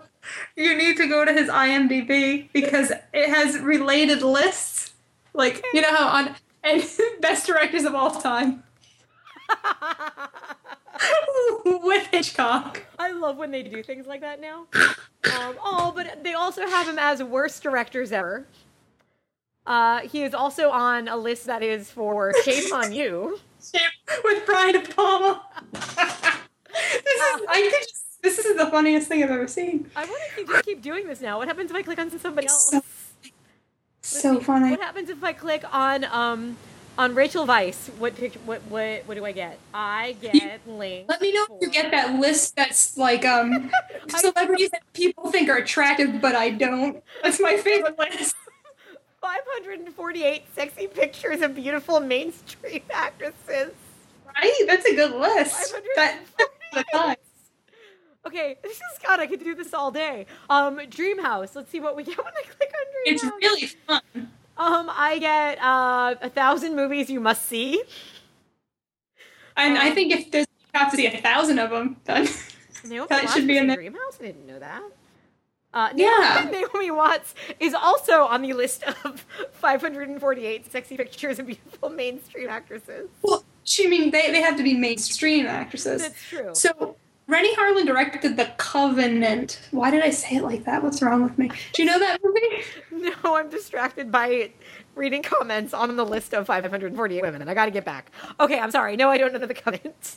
The Covenant. Oh, you know who's in The Covenant? I don't know. Um, Is it one of the Taylor 548 Kitsch. sexy mainstream actresses? No, it's it's the very divisive Taylor Kitsch. Oh. Oh. Oh. I have to. I've seen The Covenant. The Covenant was, I think, ninety six. No, nine, not ninety six. How old is Taylor Kitsch? I thought he was like 20. 2006, 2006. It's 2000. I was gonna say, if I my, I mean, my I memory ain't so good unless he's got the Johnny Depp aging thing. I saw it when, it, like, right around the time it came out. Um, not in the theater, but like when it came out on DVD. And I don't remember anybody because I didn't know who any of these people were. Um, so I definitely want to watch it again now, even though it has a 4.9 rating. Am I spelling it right? The Covenant. Um, Just Well- sound it out like I did. the uh, let's see, Renny Harlin, The Covenant. Mm-hmm. So Chace Crawford from Gossip Girl. Yeah, and Sebastian Stan. Stephen McHattie from, from Pontypool. Oh, I didn't even see his name. Four young men who belong to a supernatural legacy are forced to battle a fifth power, So long ridiculous. thought to have died out. Another great force they must contend with is the jealousy and suspicion that threatens to tear them apart. Uh, ridiculous movie. It's not good, but um, I remember it being funny, and now I know who half the actors are in it, so I'll look at it again. Okay then. So Yeah. that's Renny Harlin. Yeah, he's a guy. Seems like a fun dude. If you've watched the Nightmare on Elm Street um, documentary, the Never Sleep Again, the four-hour documentary, he, I actually have. you have I have, yes. remember him on it because he seems awesome. They talk Yeah, about I- how like he walked in and like could barely speak English and was just like, "I am directing Yeah. a movie," and they were like, "No, Yeah. you're not." He was like, "No, I direct movies," and they were like, "Yeah, okay, you're tall, so okay, you're scary. We'll let you direct it." He seems like a fun dude. Hmm. And he makes pretty fun movies. Um, Cliffhanger, also fun, I think. I haven't seen it in a Yes, yes, I, no, I, I agree. It's fun. Um, so Deep Blue Sea, uh, I saw in the movie theater, 1999. It came out. Now, one thing about the Blu-ray about it, like the movie doesn't, you know, I mean, it looks okay, but it looks as good as a movie made with a lot of CGI in 1999 would look. I know. Because the, I mean, the sharks look terrible whenever sharks move, and in particular, um, when they eat Michael. Spoiler alert: when they eat Michael Rapaport. Let's uh, not talk about that because had to it's rewind really it a few times because I was laughing so hard. I was like, I want to see it again. Um, it because it's great. It's just it's a wonderful little site, and you should rewind it four times to, to get the most out of it. Oh my Um, God. Something I loved about this movie um, is that, and I, I distinctly remember going to see it in the theater, and it opens with a couple of like hot young teens on a boat having a party. And they fall in the water, and sharks are coming, and it's like, oh my god, the sharks are gonna eat these few people, and then they don't. And I remember being pissed off when I was 17, not just because they didn't eat them, because I was like, oh shit, this movie is going to suck. Like, opening scene, they set up the shark attack, and they don't eat them. Mm-hmm. And I kind of love that because it totally makes it that much more surprising when I was- do start to eat people. I was gonna say I kind of liked that that Yeah. I forgot I forgot how it how it opened um, because like I said it's been a long time so I forgot the nuances shall we say of the film and I was like this film does and I'll point them out as we go in, in order but this film does three or four things very right Oh, in the face of all the things it does wrong Yes. Um, and that's one of them the opening is something it does very right and I thought it was what it very does interesting is it th- it totally gives you ends up making you expect to get a different movie than what you get. you now think you're getting a PG-13. Um, oh, the sharks, you know, they're going to eat some people, but you're not going to see anything. They're All- terrorizing them, they're but people are getting yeah. away. Yeah. yeah, all the people who you expect to live are going to live. Like it just it opens very conventionally, and that means once it starts getting bat chip, it's it, batship, batshit. it is, Somebody write that movie. That ship. oh, oh yes, please. Um, but once that starts happening, it is that much more surprising. So that was Mm-hmm. I agree. that I liked. Uh, so we meet Saffron Burrows, who is a scientist. Ugh. Now- Yeah. okay, why do you say that? I just don't like that character Why not? Because she's a because she's she is a cunt. no, because she's just she's single minded and in the in like her what she wants to do is just so much more important than everyone's life. What it's just like want- what does she want to do? Because she wants to She do wants something to- pretty noble. She wants to she wants to cure something. What does she want to cure, Christine? It's just like some kind of disease. What disease, Christine? I'm just okay. I'm just saying. I just didn't, and I feel like she was just like toying with the Thomas Jane character. I don't know. Whatever. I didn't. I was never endeared. I never found her endearing at all. I don't think and I think supposed to. Uh, well, good. I never did. Well, actually, apparently, um, this is uh, kind of spoiler alert, somewhat. And I didn't remember this fucking happened. And this is like no, thing number four. It does really so like. me too, 'cause 'cause I was like, didn't oh, either. God, this happened. Because, like, at one point, um, Brad had said something to make me realize he didn't know the ending of the movie, and I was like, Mhm, I forget complete- that I 'cause completely it's so, forgot. Yeah, because the end this movie because we uh, let's we won't spoil the very ending, but it ends with. In a, in a way that you would not have expected, especially as soon as you see the cast of characters, you kind of can figure out who's going to live, who's going to die. And that's a joke in it too. Oh, completely. And, and the characters acknowledge it. Like, well, you're stronger, you're going to live. Well, you're white, so you're going to live. And it surprises you at the end. I think some of that was studio was um, test audiences uh, not warming up to certain characters. really? That would be amazing. IMDb says. Um, but on the other hand, too, it's just it makes the movie so much better that because it, ends not being conventional. And this Yeah. came out in the '90s when studio movies were always conventional.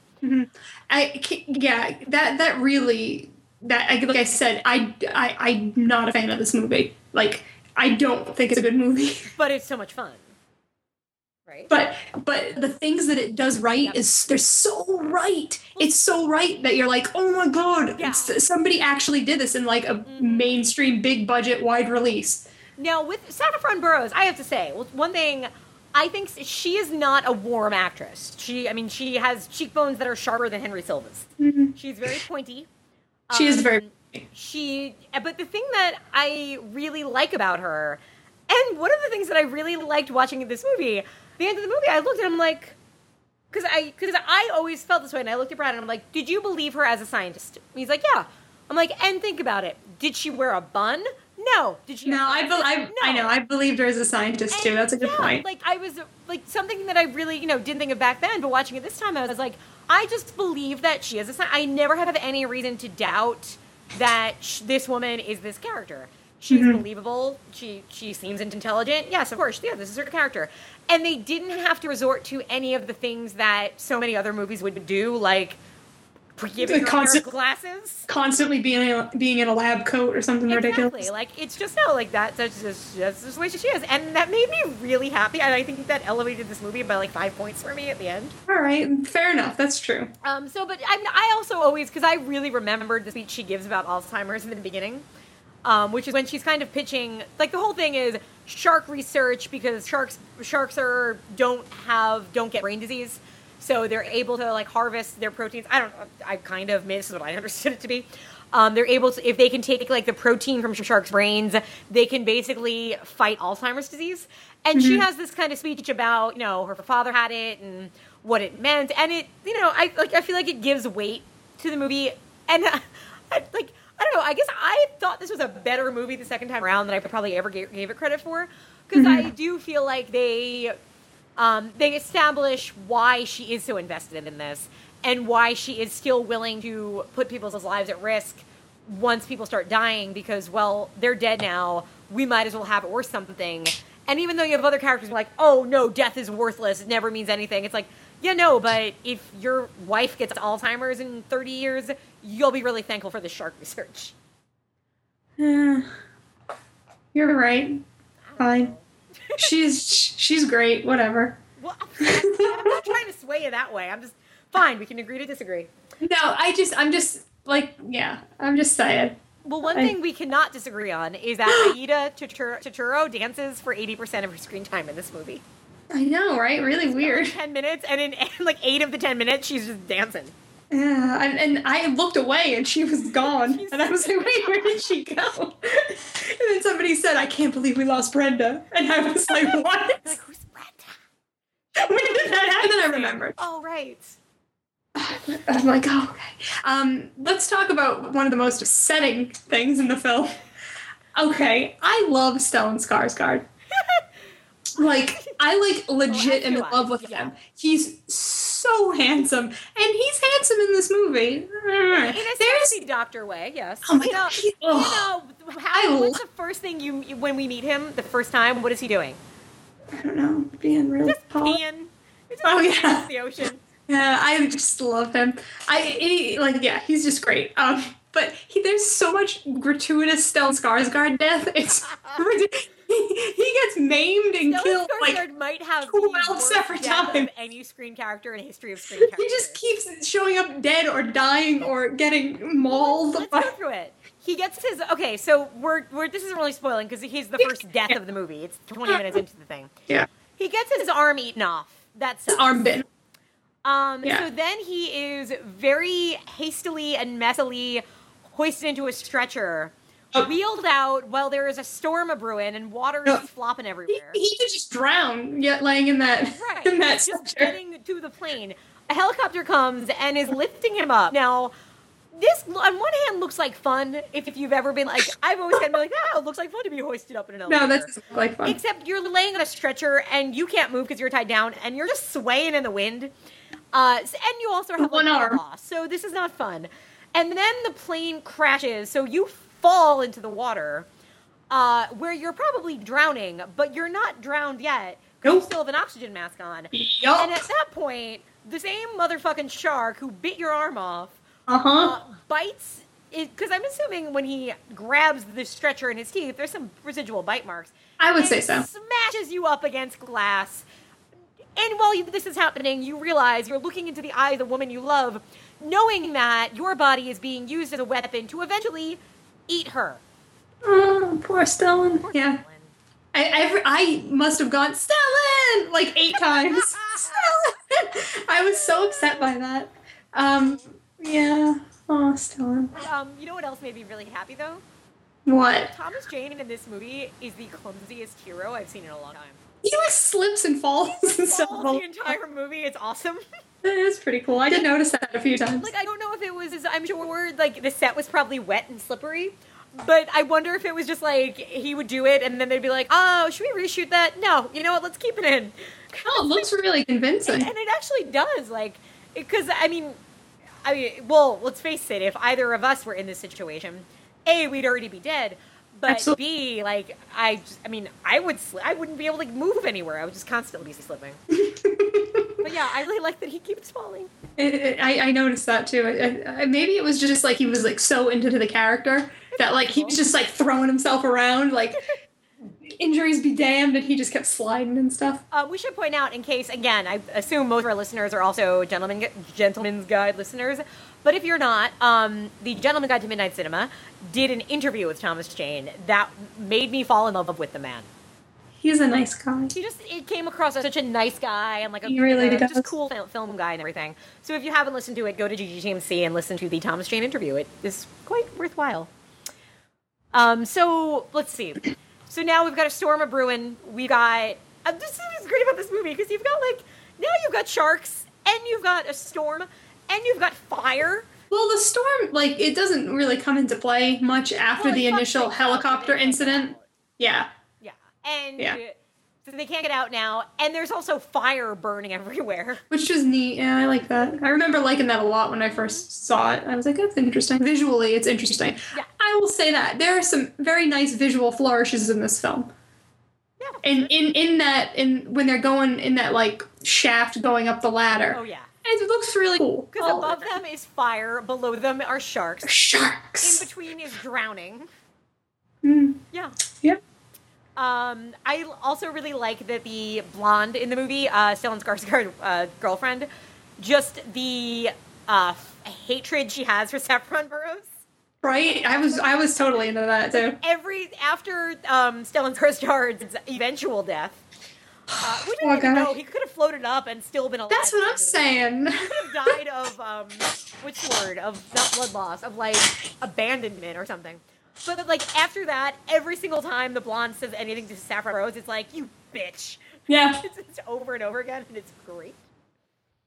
Um, and then eventually we get side, you know, because we've got kind of two stories going on. So we've got No, we have two we have two movies going on. Uh, we, we're talking a lot about the main movie. What's the other movie, and who So stars? the other the other movie is the is about a wacky chef played, played by LL Cool J. Whose um, sidekick is sidekick John is a- Barrett. Profanity spewing parrot.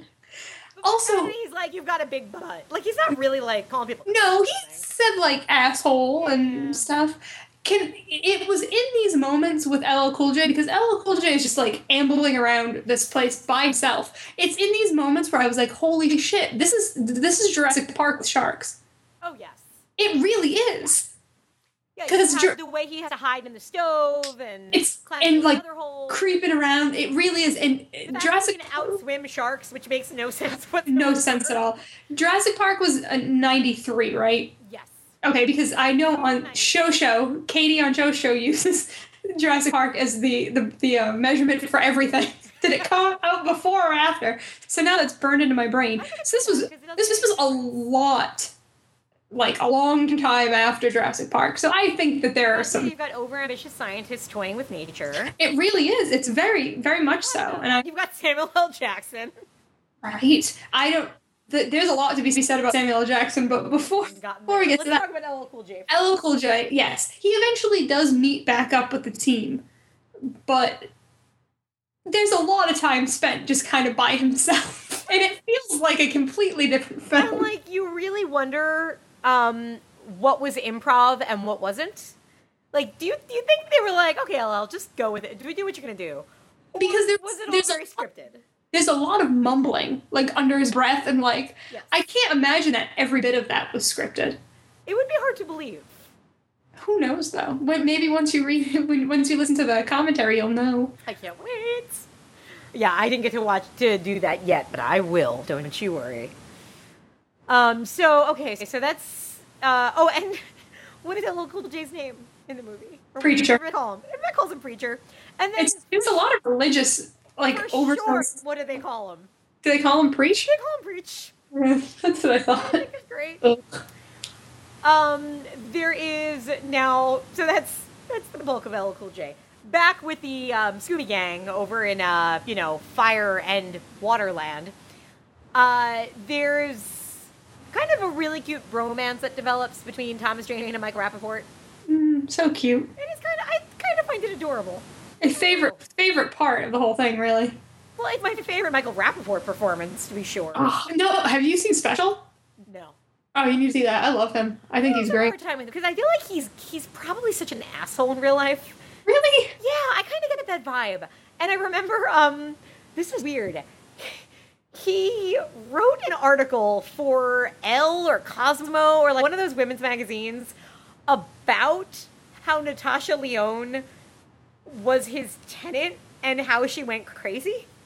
Hmm. Do you know anything about this?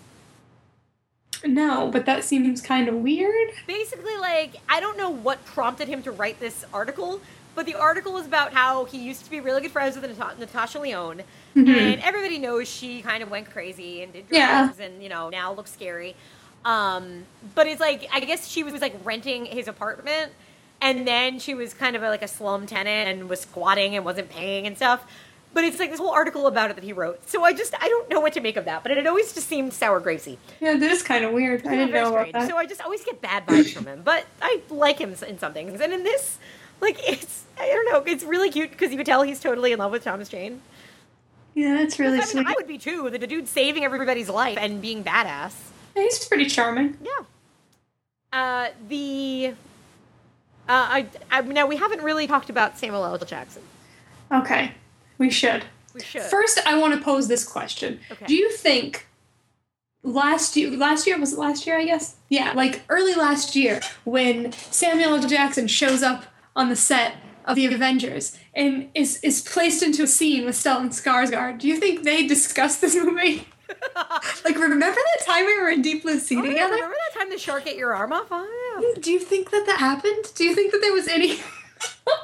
like the, these are. If I ever got in front of Stellan Skarsgård, that's the fucking type of shit I would ask. him. Be So, like, when okay, you and like Samuel Jackson did Avengers, did you talk about Deep Blue Sea? Yeah. Did you guys talk about the shark movie?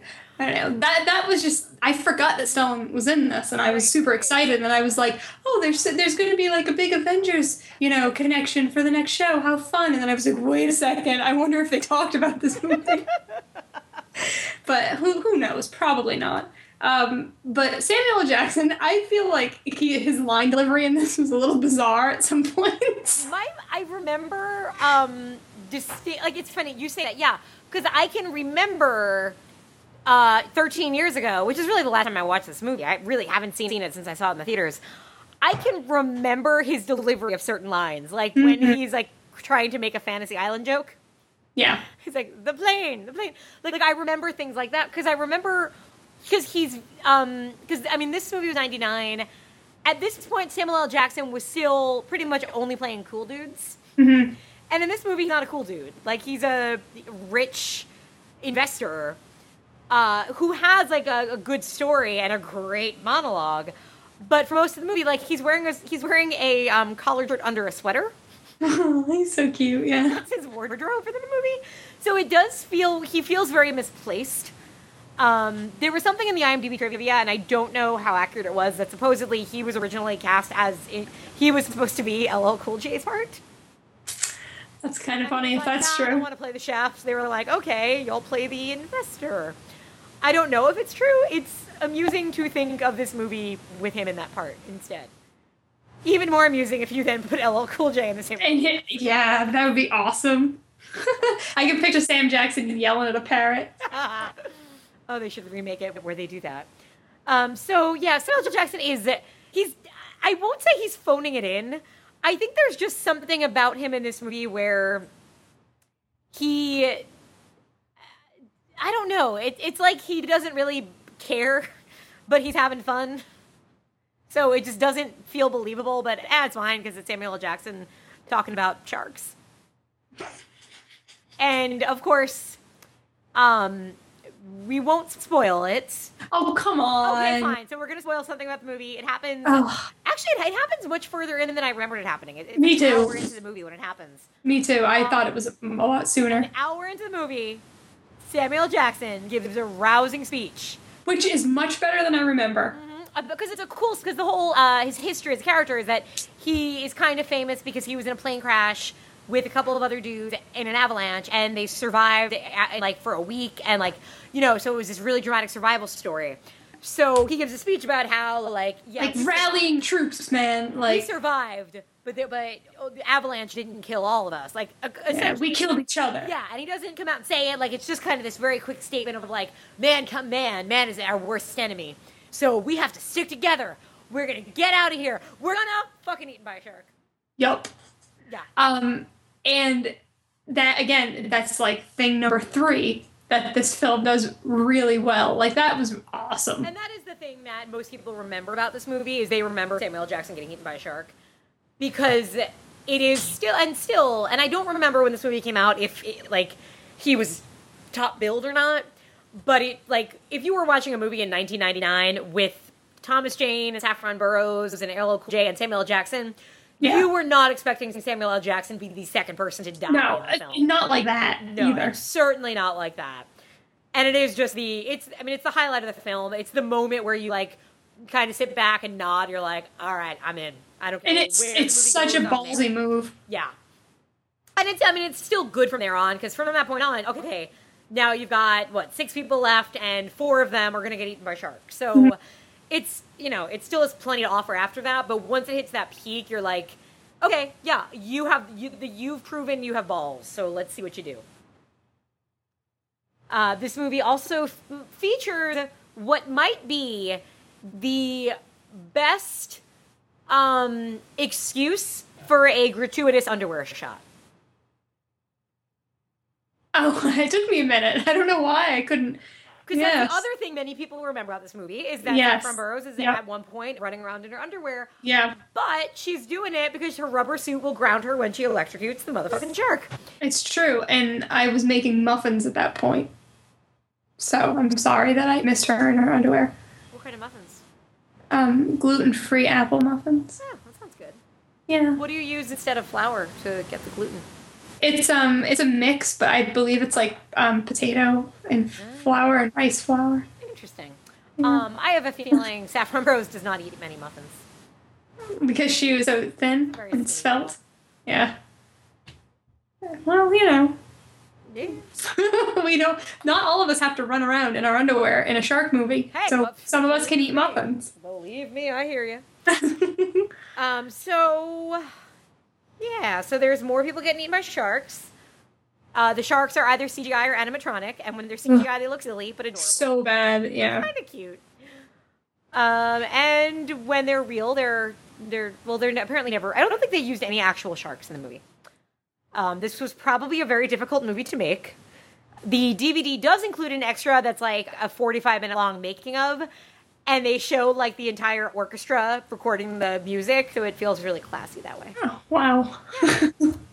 Um, but I'm trying to think what else I could say about it other than motherfucking sharks eating people. Uh, I don't know. What what else is there to say about what are you? I feel like you're harder on this movie than I am. What are you? I just don't have as much fun with it, I think, as you do. Okay, what is it? Does it take too long to get to the sharks? Um, I just I just think once it gets to the sharks, it's not really as like it's not that fun. I don't know. I I don't know. I feel like it's like an exercise. It's an sharks. exercise in foreshadowing. Like I fucking hate heavy-handed foreshadowing. Ugh.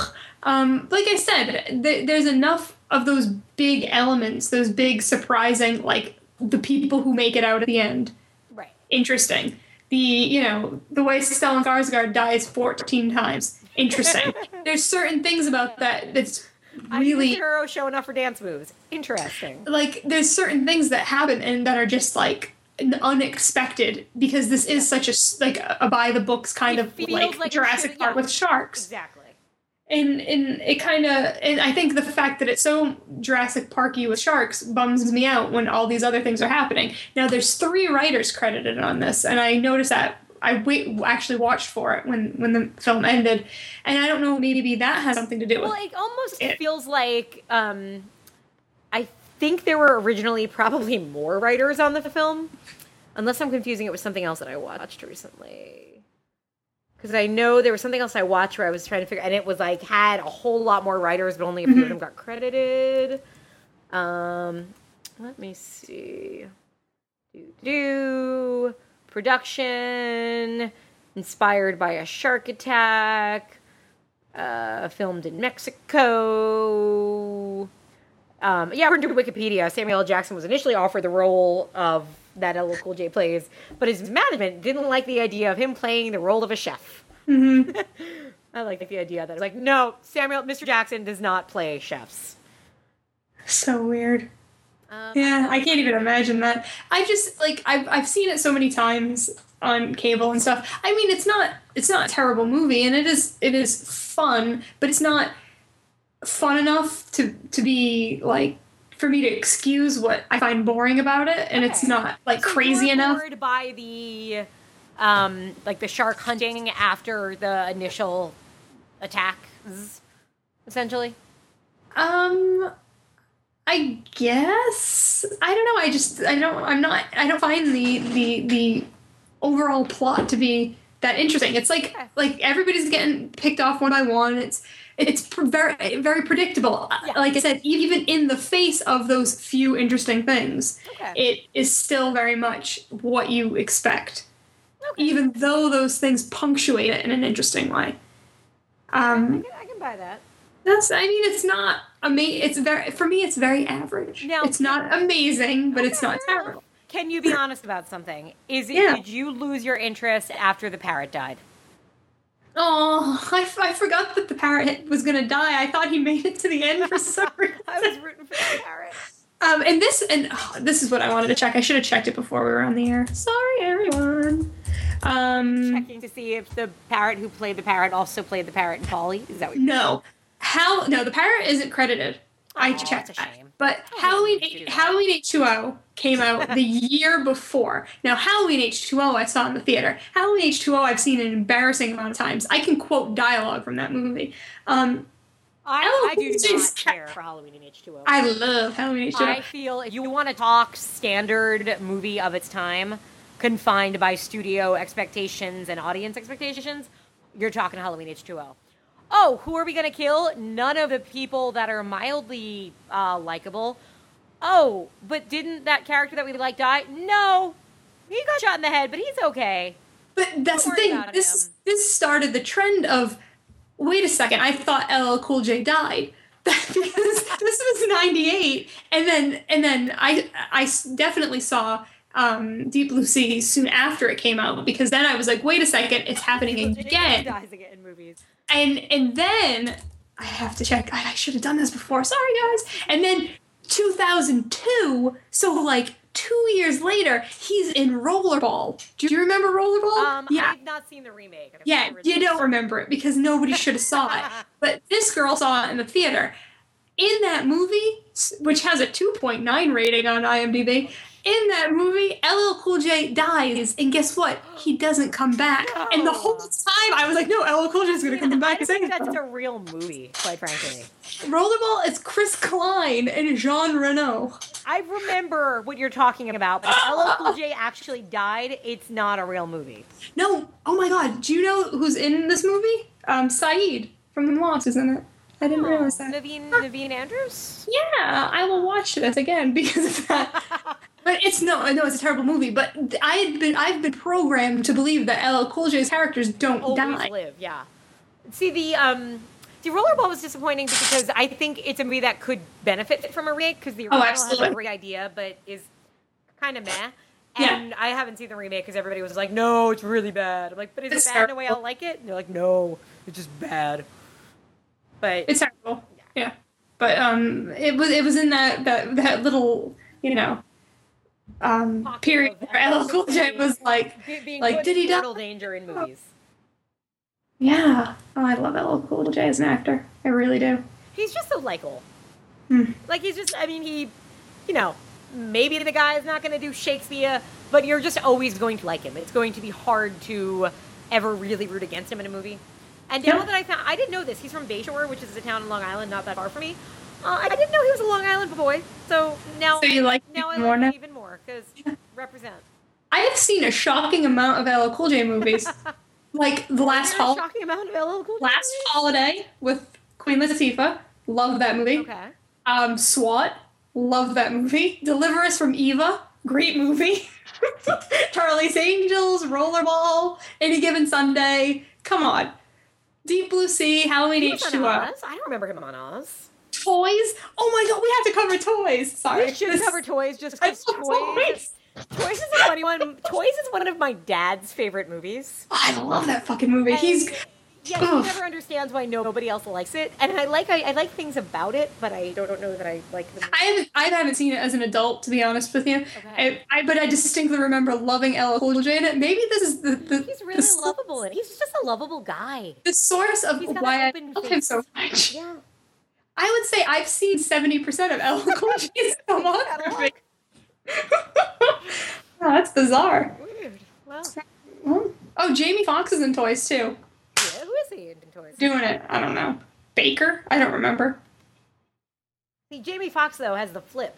Jamie Foxx I find incredibly unlikable Yeah, me too. because he's got that little rat face, whereas LL Cool J has a big happy apple face. Yeah, you just want to give him hugs. All right. Well, I have nothing else to say about this movie. I'm sorry about my tangent. I thought we were up. talking about rollerball. Um, okay, so oh, I guess I should go first this time.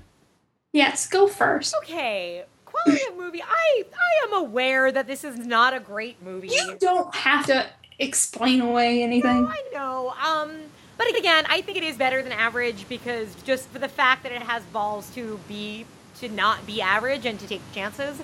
Um, I'm gonna go for quality of film. I'm gonna go six point seven five. And my enjoyment of the movie is obviously much higher because it just it's one of those dumb movies that I can just put on an A point and be happy because I know eventually sharks are gonna come eat people. So I mean, for me, enjoyment in life and the fact that I don't know that it really made changes in the industry, but I like that it kind of set a bar as far as if you really want to be a little more badass with your studio of a film, kill Samuel L. Jackson an hour into the movie. Like, take these kinds of chances. Like, don't let the person you expect to live live. Like, and for that alone, I just enjoy it and want to use it as an example that other movies should follow. So for quality of life and enjoyment, I'm gonna go 8.75. Wow, that's Yeah. very high. Good for you, though. Stand by it. I think you should. Um, quality of film, I'm gonna give it. I'm gonna give it a six point five just because of those things that I said I liked. Um, quality of life, I'm gonna give it like a six. I'm not wild about this movie, but I, I like like I really like the things that they did that were different Yeah, and the chances that we take. they should they took some chances um and that i think for me if that if those certain elements weren't there it would be nearly unwatchable Okay, I could say. Oh yeah, if if you took out the um, Samuel L. Jackson thing and the ending, if you change the ending by one character, this would feel like a very standard film. yeah It would feel like um, I'm trying to think of what to compare it to. Eh, um, uh, like it, like a sort of uh, deep impact type movie where it's yeah you know threatens you with all these oh the world's ending and this, but then it ends up nah, not really. Um, but I feel like it, it it makes promises and it holds up to them. So. All right, so um, before we talk about next week, we're gonna close this out with some uh, picks for Netflix Instant, aren't we? yes Yeah. Yeah. Um, so what are, what are you gonna recommend the fine people watch on Netflix? my netflix instant recommend is um jeff who lives at home I have heard much of this movie. I have not seen. Okay, so I am officially like I love the, the Duplass brothers now. Like between this and Safety Not Guaranteed, which was Mark, I think. Okay. Um, th- and there are other movies that are on Instant Watch that I have to have to watch, but this movie surprised Did me. they do Baghead, or am I thinking of something? Yes. Yeah, I hated Baghead though. See, I still haven't seen it. Okay. I'm I've heard so many negative things about it. Um, but I heard a lot of negative things about this movie too. And I thought it was amazing. I thought it was touching. It made me cry like a maniac. Um, which is now, I guess, what happens when I watch their movies. um, yeah, the Baghead, right? I think they did because it was like the I whole really I so too. thing. Now I don't see it. I know Hump Day, but, but that's not what we're talking about. Um, I don't here, sound stupid. I don't want to sound stupid on the on the podcast. Baghead. Um. No, maybe it's Hump Day. No, maybe it is back. No, it is. It is. It is Baghead. Uh. Yes, it was. Yeah, they did Baghead. I have not seen that, Okay. but um, yeah. Either I can see why people why it doesn't. These films wouldn't appeal. Oh shit! That reminded me. I forgot to write this down. We didn't talk about Bellflower. Ugh, go ahead if you want. It made me want to poke my eyes out with flowers. Right? Oh Man. yeah. I don't know about that fucking movie. Anyway, just had to throw it out there. I would have felt really missing my duties if I didn't. Oh, I have something to talk about too. Oh. Uh, so, so um, This is our I- rant section. I know I like to I like to recommend movies to my mom. Okay. and I'm very careful with what I recommend to her. Like, um, You don't give her the granny porn. no, well, sometimes. Like, I wouldn't recommend The Deep Blue Sea to my mom because I don't. recommend Deep Blue Sea. Well, she's seen that, I think. But um, there are certain movies that like I'll see and I'll be like, my mom would really like this, but she might not seek it out. Um, but I kept talking about Atonement, clearly because my life revolves around that film. Um, and I kept talking about it, and I kept telling, saying to her, "You won't like it. Don't watch it. It's not your kind of movie. Don't watch it." Um, so she watched it. So, so I said to her, so actually halfway through, she texts me. She's like, "Please tell me nothing bad is gonna happen to him." I was like, You are I was like, daughter. I was like, Mama, I don't think I can tell you that. She's like, Don't do this to me. I'm like, I'm not gonna say anything to you. So it's over, and she just texts me like an ellipses, and I was like, okay.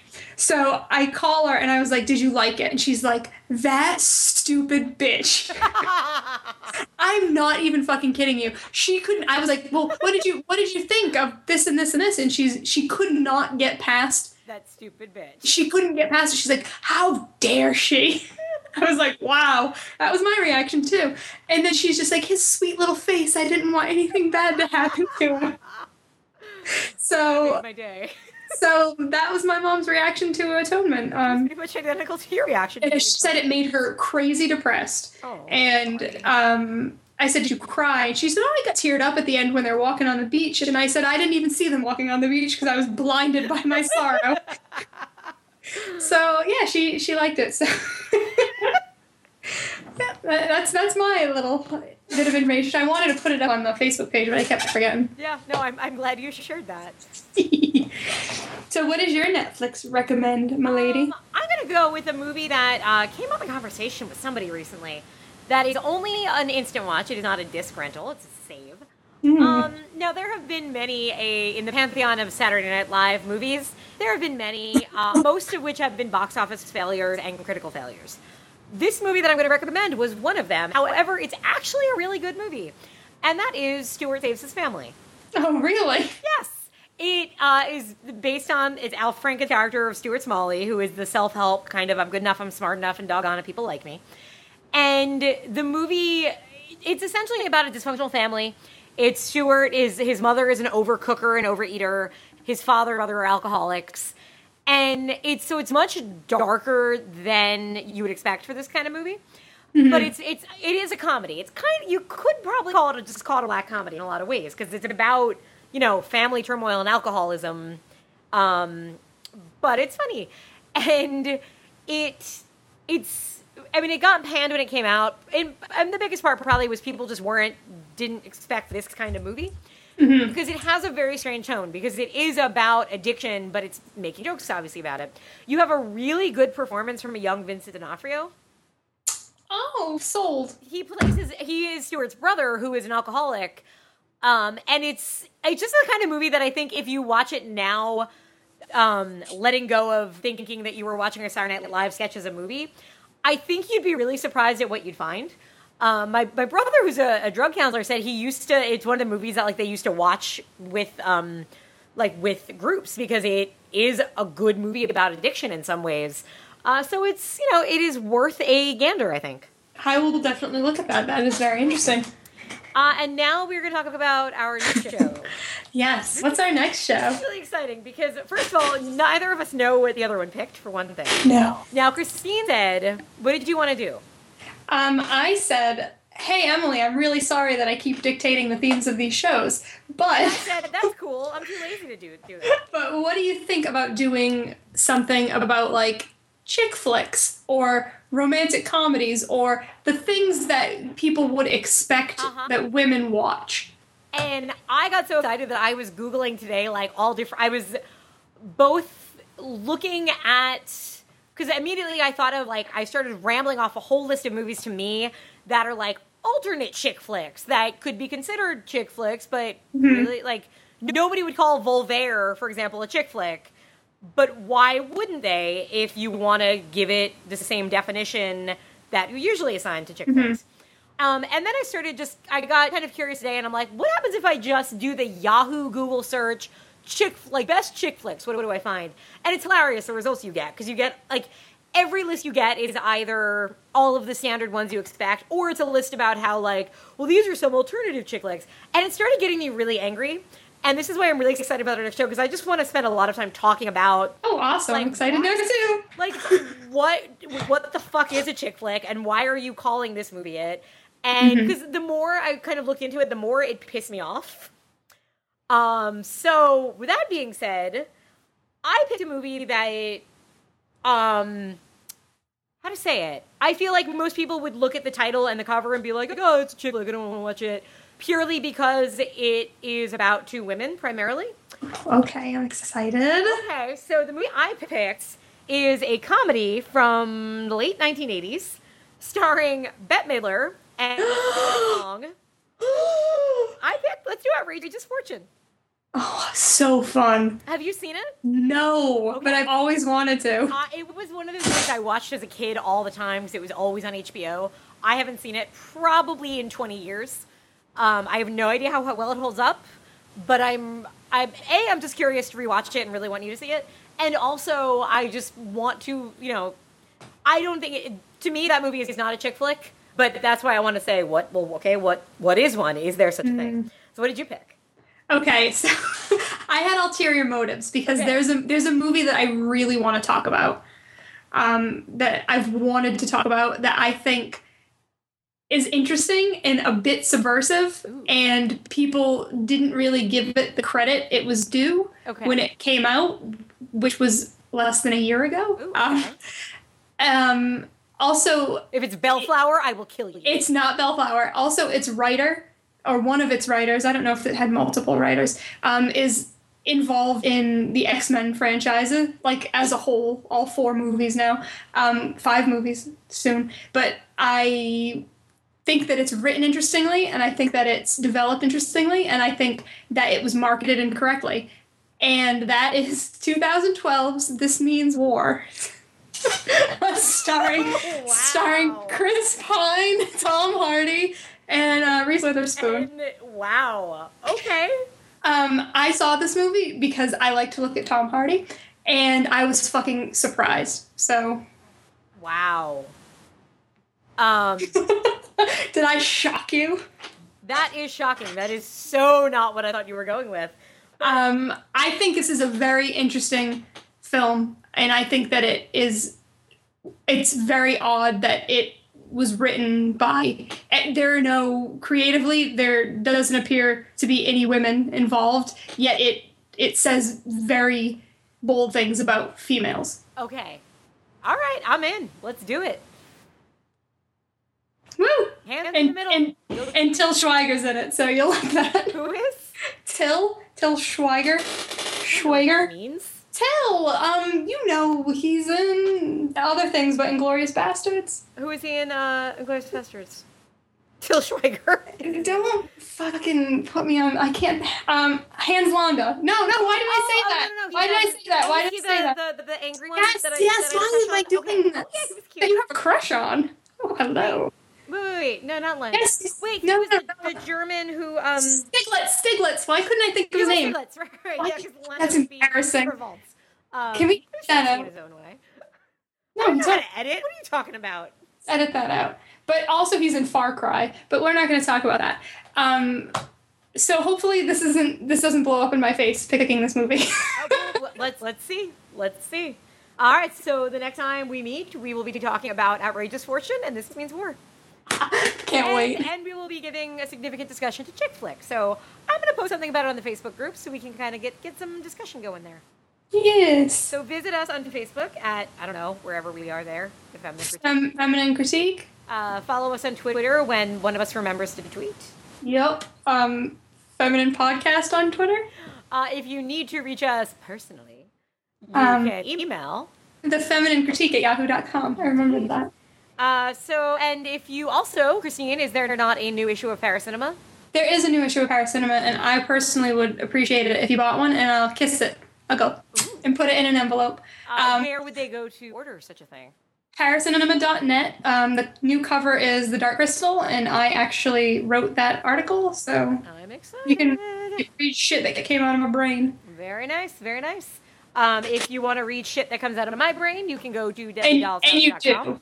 You totally do. I mean, if, hey guys, in like a month, that Bratz review is going to be online. So, just saying. I personally can't wait. I can't either. Um, so until we meet again, Um, bye. I, I would. I wish I could. I knew any of LL Cool J's rap because I would end on that. Oh, But no, deepest, bluest, my head is like a shark's fin. deepest, bluest. Yeah. Is it my hat or my head? I thought it was my hat. Why? I don't get. I already fucked up Hugo Stiglitz. I don't need to fuck up I, lyrics. when, I, when we were listening to it, because of course I listened through the end credits, I realized I couldn't tell, and I turned the subtitles on. They weren't subtitling the music, And uh, Oh, maybe I don't this is my head. Who the fuck knows? Neither one of them It makes makes sense. more sense because hat sounds kind of stupid. Because if your hat's like a shark fin, all you have to do is take your hat off and you ain't no shark no more. If you Google it, both ver- both, both things come up, hat and And head. it, it, you can't even be like, oh, one was a radio edition. Well, one, it's not like one makes more sense than the other either. No, they both are kind of dumb, actually. Ugh. Now I'm just. It's a great song. I'm bringing my grade down. The movie's a four. No, that Well- song. Oh, and I forgot about the song. My new score is a ten. Okay, well, average it out and average to a to a um, uh, I can't do math. Something. Eight point six. All All right. right, folks. We, Good night, everybody. Bye. My hat is like a shark's fin. Deep as blue as my hat is like a shark's fin. Deep as blue as my hat is like a shark's fin. Yeah, blue as my hat is like a shark's fin. Deep as blue as my hat is like a shark's fin. Deep as blue as my hat is like a shark's fin. Deep as blue as my hat is like a shark's fin. Man-made terror, hundred jaws of death. Uh, Battle cross my depths, I haunt your breath. I caught you, you sink down 40,000 leagues. Uh. Bleeding to death with no arms and short sleeves.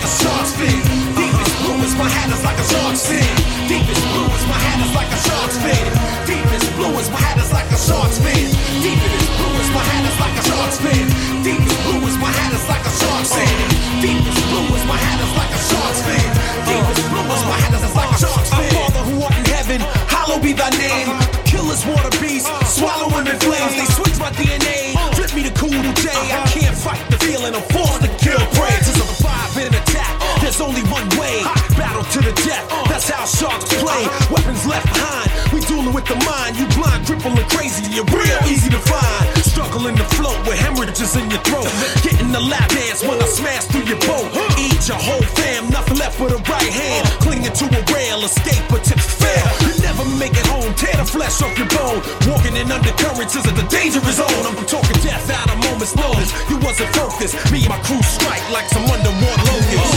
Deep as blue as my hat is like a shark's fin. Deep as blue as my hat is like a shark's fin.